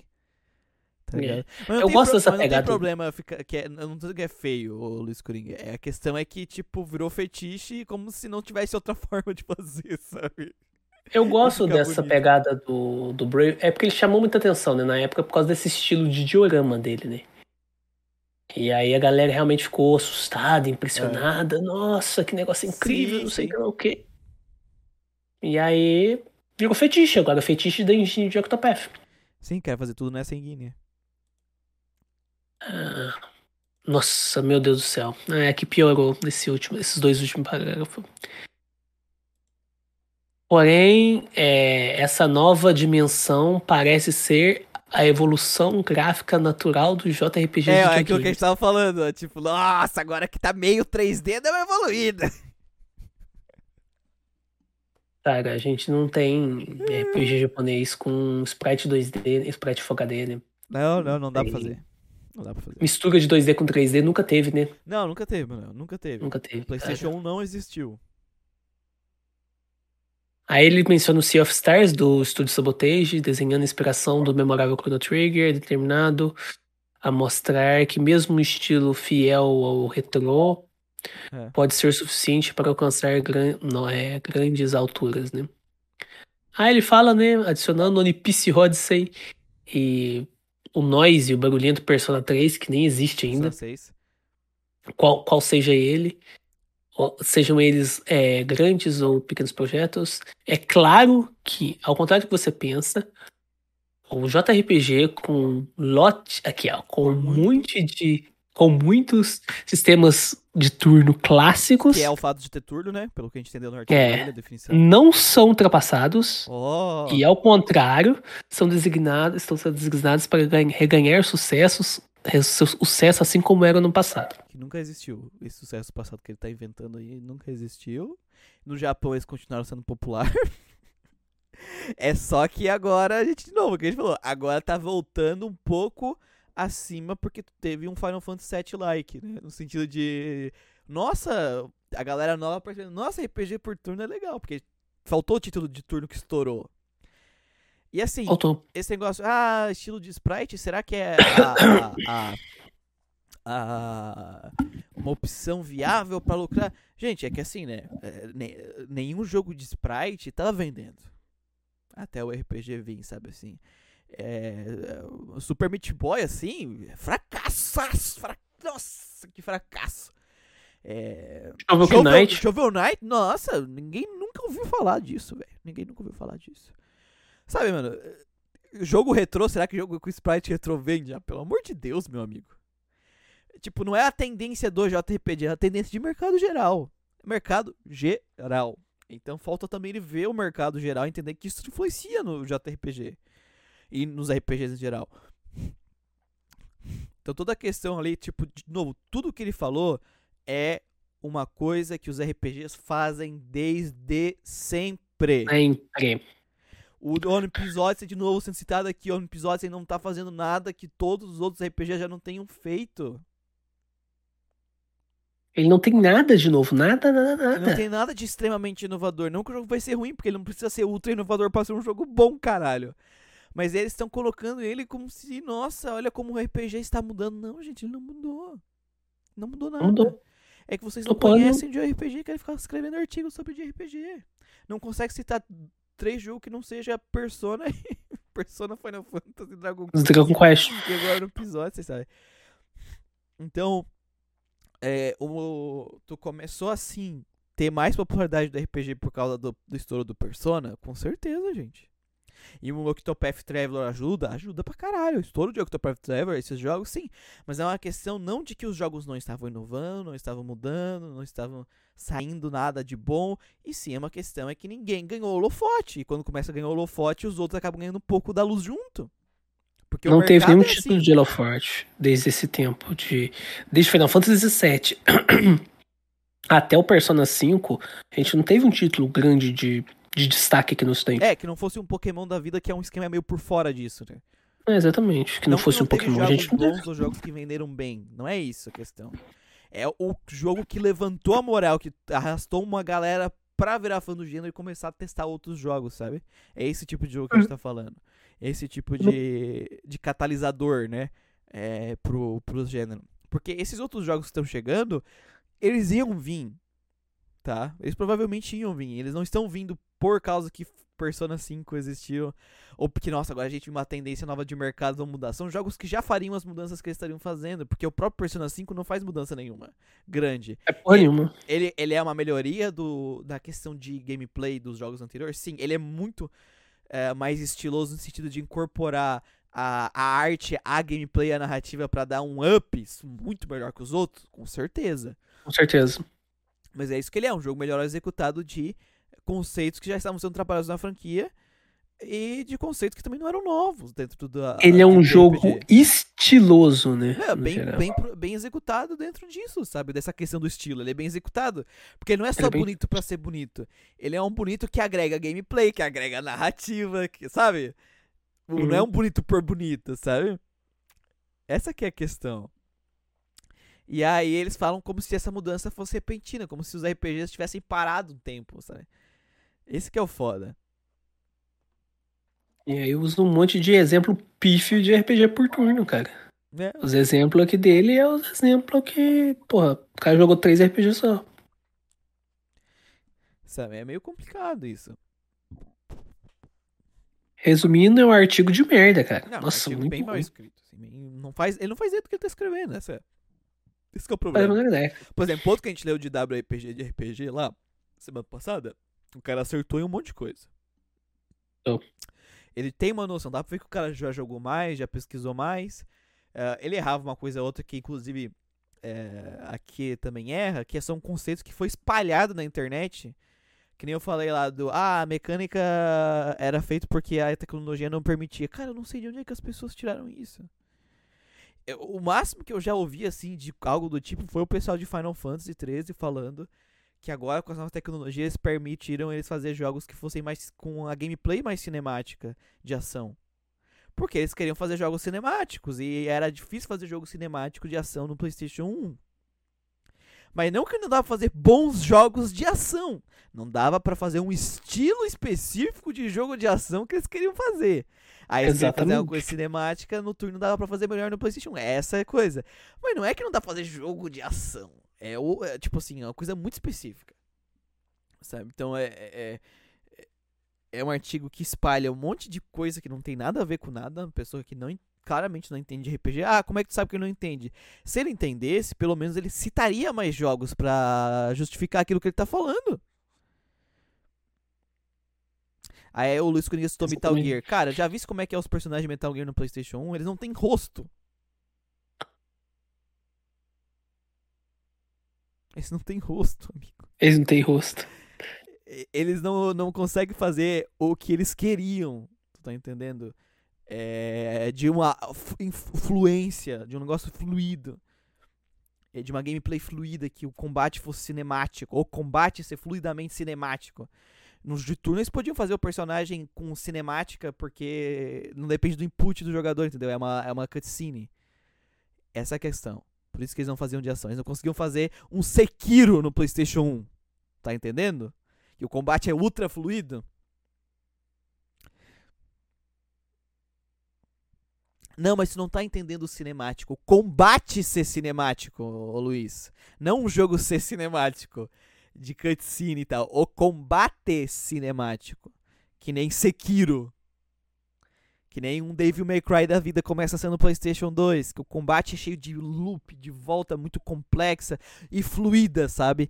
Porque os modelos 3D do PlayStation 1 de combate, se tu joga os jogos de ação, eles são meio duro. Tu vê os jogos de ação de PlayStation 1, eles são meio duro ainda. São. Então é, é a cinemática que ele tá falando, é o combate ser extremamente cinemático. God of War, né? God of War, O Kratos com, a- com as lâminas lá, parece que ele tá dançando quando ele tá atacando. é um negócio muito fluido. esse tipo de coisa, não um jogo ter cinemático, porque os jogos de turno eram cinemáticos, né? Ele tá falando, tipo, quando vai atacar com o. o a, dar um limit break, ter toda aquela animação e tal. Tu fazer um, um negócio que seja de input de jogador e dar esse nível de cinemática era mais complicado. Então, pelo menos foi o que eles citaram nessa, nessa entrevista que eu vi. Agora, só que assim, faz muito tempo que eu vi, então eu não lembro de todos os detalhes. Eu posso estar falando alguma merda. E falar merda faz parte. Mas a, a questão é claro, quando a- esse tipo de coisa, né? eu- Eu não consigo ver alguém fazer um Sekiro no PlayStation 1 mesmo. Assim, né, aquela flu- fluidez de combate de um Sekiro é, no PlayStation 1. Então realmente não dá. Mas diz- tu falar que não dá pra fazer um Sekiro no PlayStation 1 e tu falar que não dá pra fazer jogo de ação por isso que fazia turno é duas coisas completamente diferentes. Enfim, a gente só repetiu pra caralho. Tamo terminando por aqui, Manuel. Terminamos.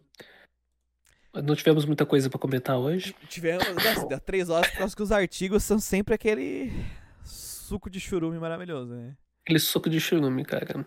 Teremos mais artigos incríveis É, semana que vem. Se achei. você tiver algum artigo que você quer que a gente É, olha, comente, gente, o artigo ele pode estar em outra língua e o artigo ele não pode ser necess... não precisa ser necessariamente sobre ah, RPG japonês, tá? Ele pode ser sobre indústria de jogos, coisas que a gente pode aplicar no RPG japonês ou no RPG ocidental, RPG em geral. sim. Sei porque eu tô... É porque o artigo era sobre de RPG, eu tô no, no- na cabeça de RPG. Que nem a gente falou do Metacritic, por exemplo. É um conceito, é uma coisa que pega jogo em geral, né? Sim, exatamente. Mais que a gente mexe com nota no site, no É. podcast também, então. Então é meio que essa a, a ideia, né? Falar de, de geral, assim, coisas que podem influenciar de jogos ou de RPG mesmo. Se achar algum artigo interessante sobre RPG. Mas no fim, esse é o Emanuel. A gente vai ficando por aqui, galera. Muito obrigado a todo Você- mundo que acompanhou. Posso manter arquivos da H, HG101? Nem sei Isso seria? Não que isso? ideia do que é isso. Se for de RPG, manda bala, Se cara. for de RPG, sim, não importa. Se tiver algum artigo sobre a filosofia dos Delícia Games na, na mentalidade dos jovens, pode mandar pra gente também, que nós vai falar também. Nossa, eu conheço um cara que escreveu um- o TCC de, de- Acho que foi sociologia que ele fez sobre a influência do hentai na sociedade japonesa. Então eu conheci um cara É. que fez isso. E assim, vocês querem saber o detalhe certinho? É, o, eu gravei. Eu, é na época que eu era editor do United Cast, é o 69 o título deles. Sobre hentai que aparece esse cara maluco aí. Então tá lá, pra vocês verem se vocês quiserem dar uma olhada. Isso da cronopédia, se não for aquelas teorias malucas de Não, é teoria é teoria, não tem, o- não tem o que fazer. A gente quer com coisas eh, concretas, né? Foco em coisas concretas. Ah, Hardcore Game 01. Manda bala, Manda cara. bala. Então é isso, gente. Ficamos por aqui. Até o próximo Ficamos Update do aqui.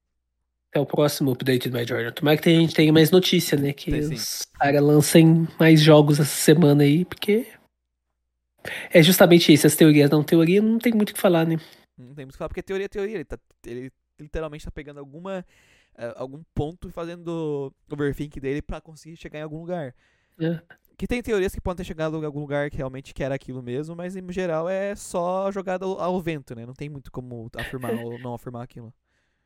É, review é complicado também, porque review é muito específica, né? Se for de um jogo específico. É, daí pra Aí- gente falar tem que ser eu e o Manuel ter jogado o jogo e tal. Então é o melhor artigo mesmo. A gente quer mais é falar sobre o conceito de jogos e o conceito de RPG, né? Mesmo. Eu acho que é mais interessante aqui pro, pro quadro também, né? Também. Enfim, gente, vamos ficar por aqui e até a próxima. Até a Falou! próxima. Falou, galera.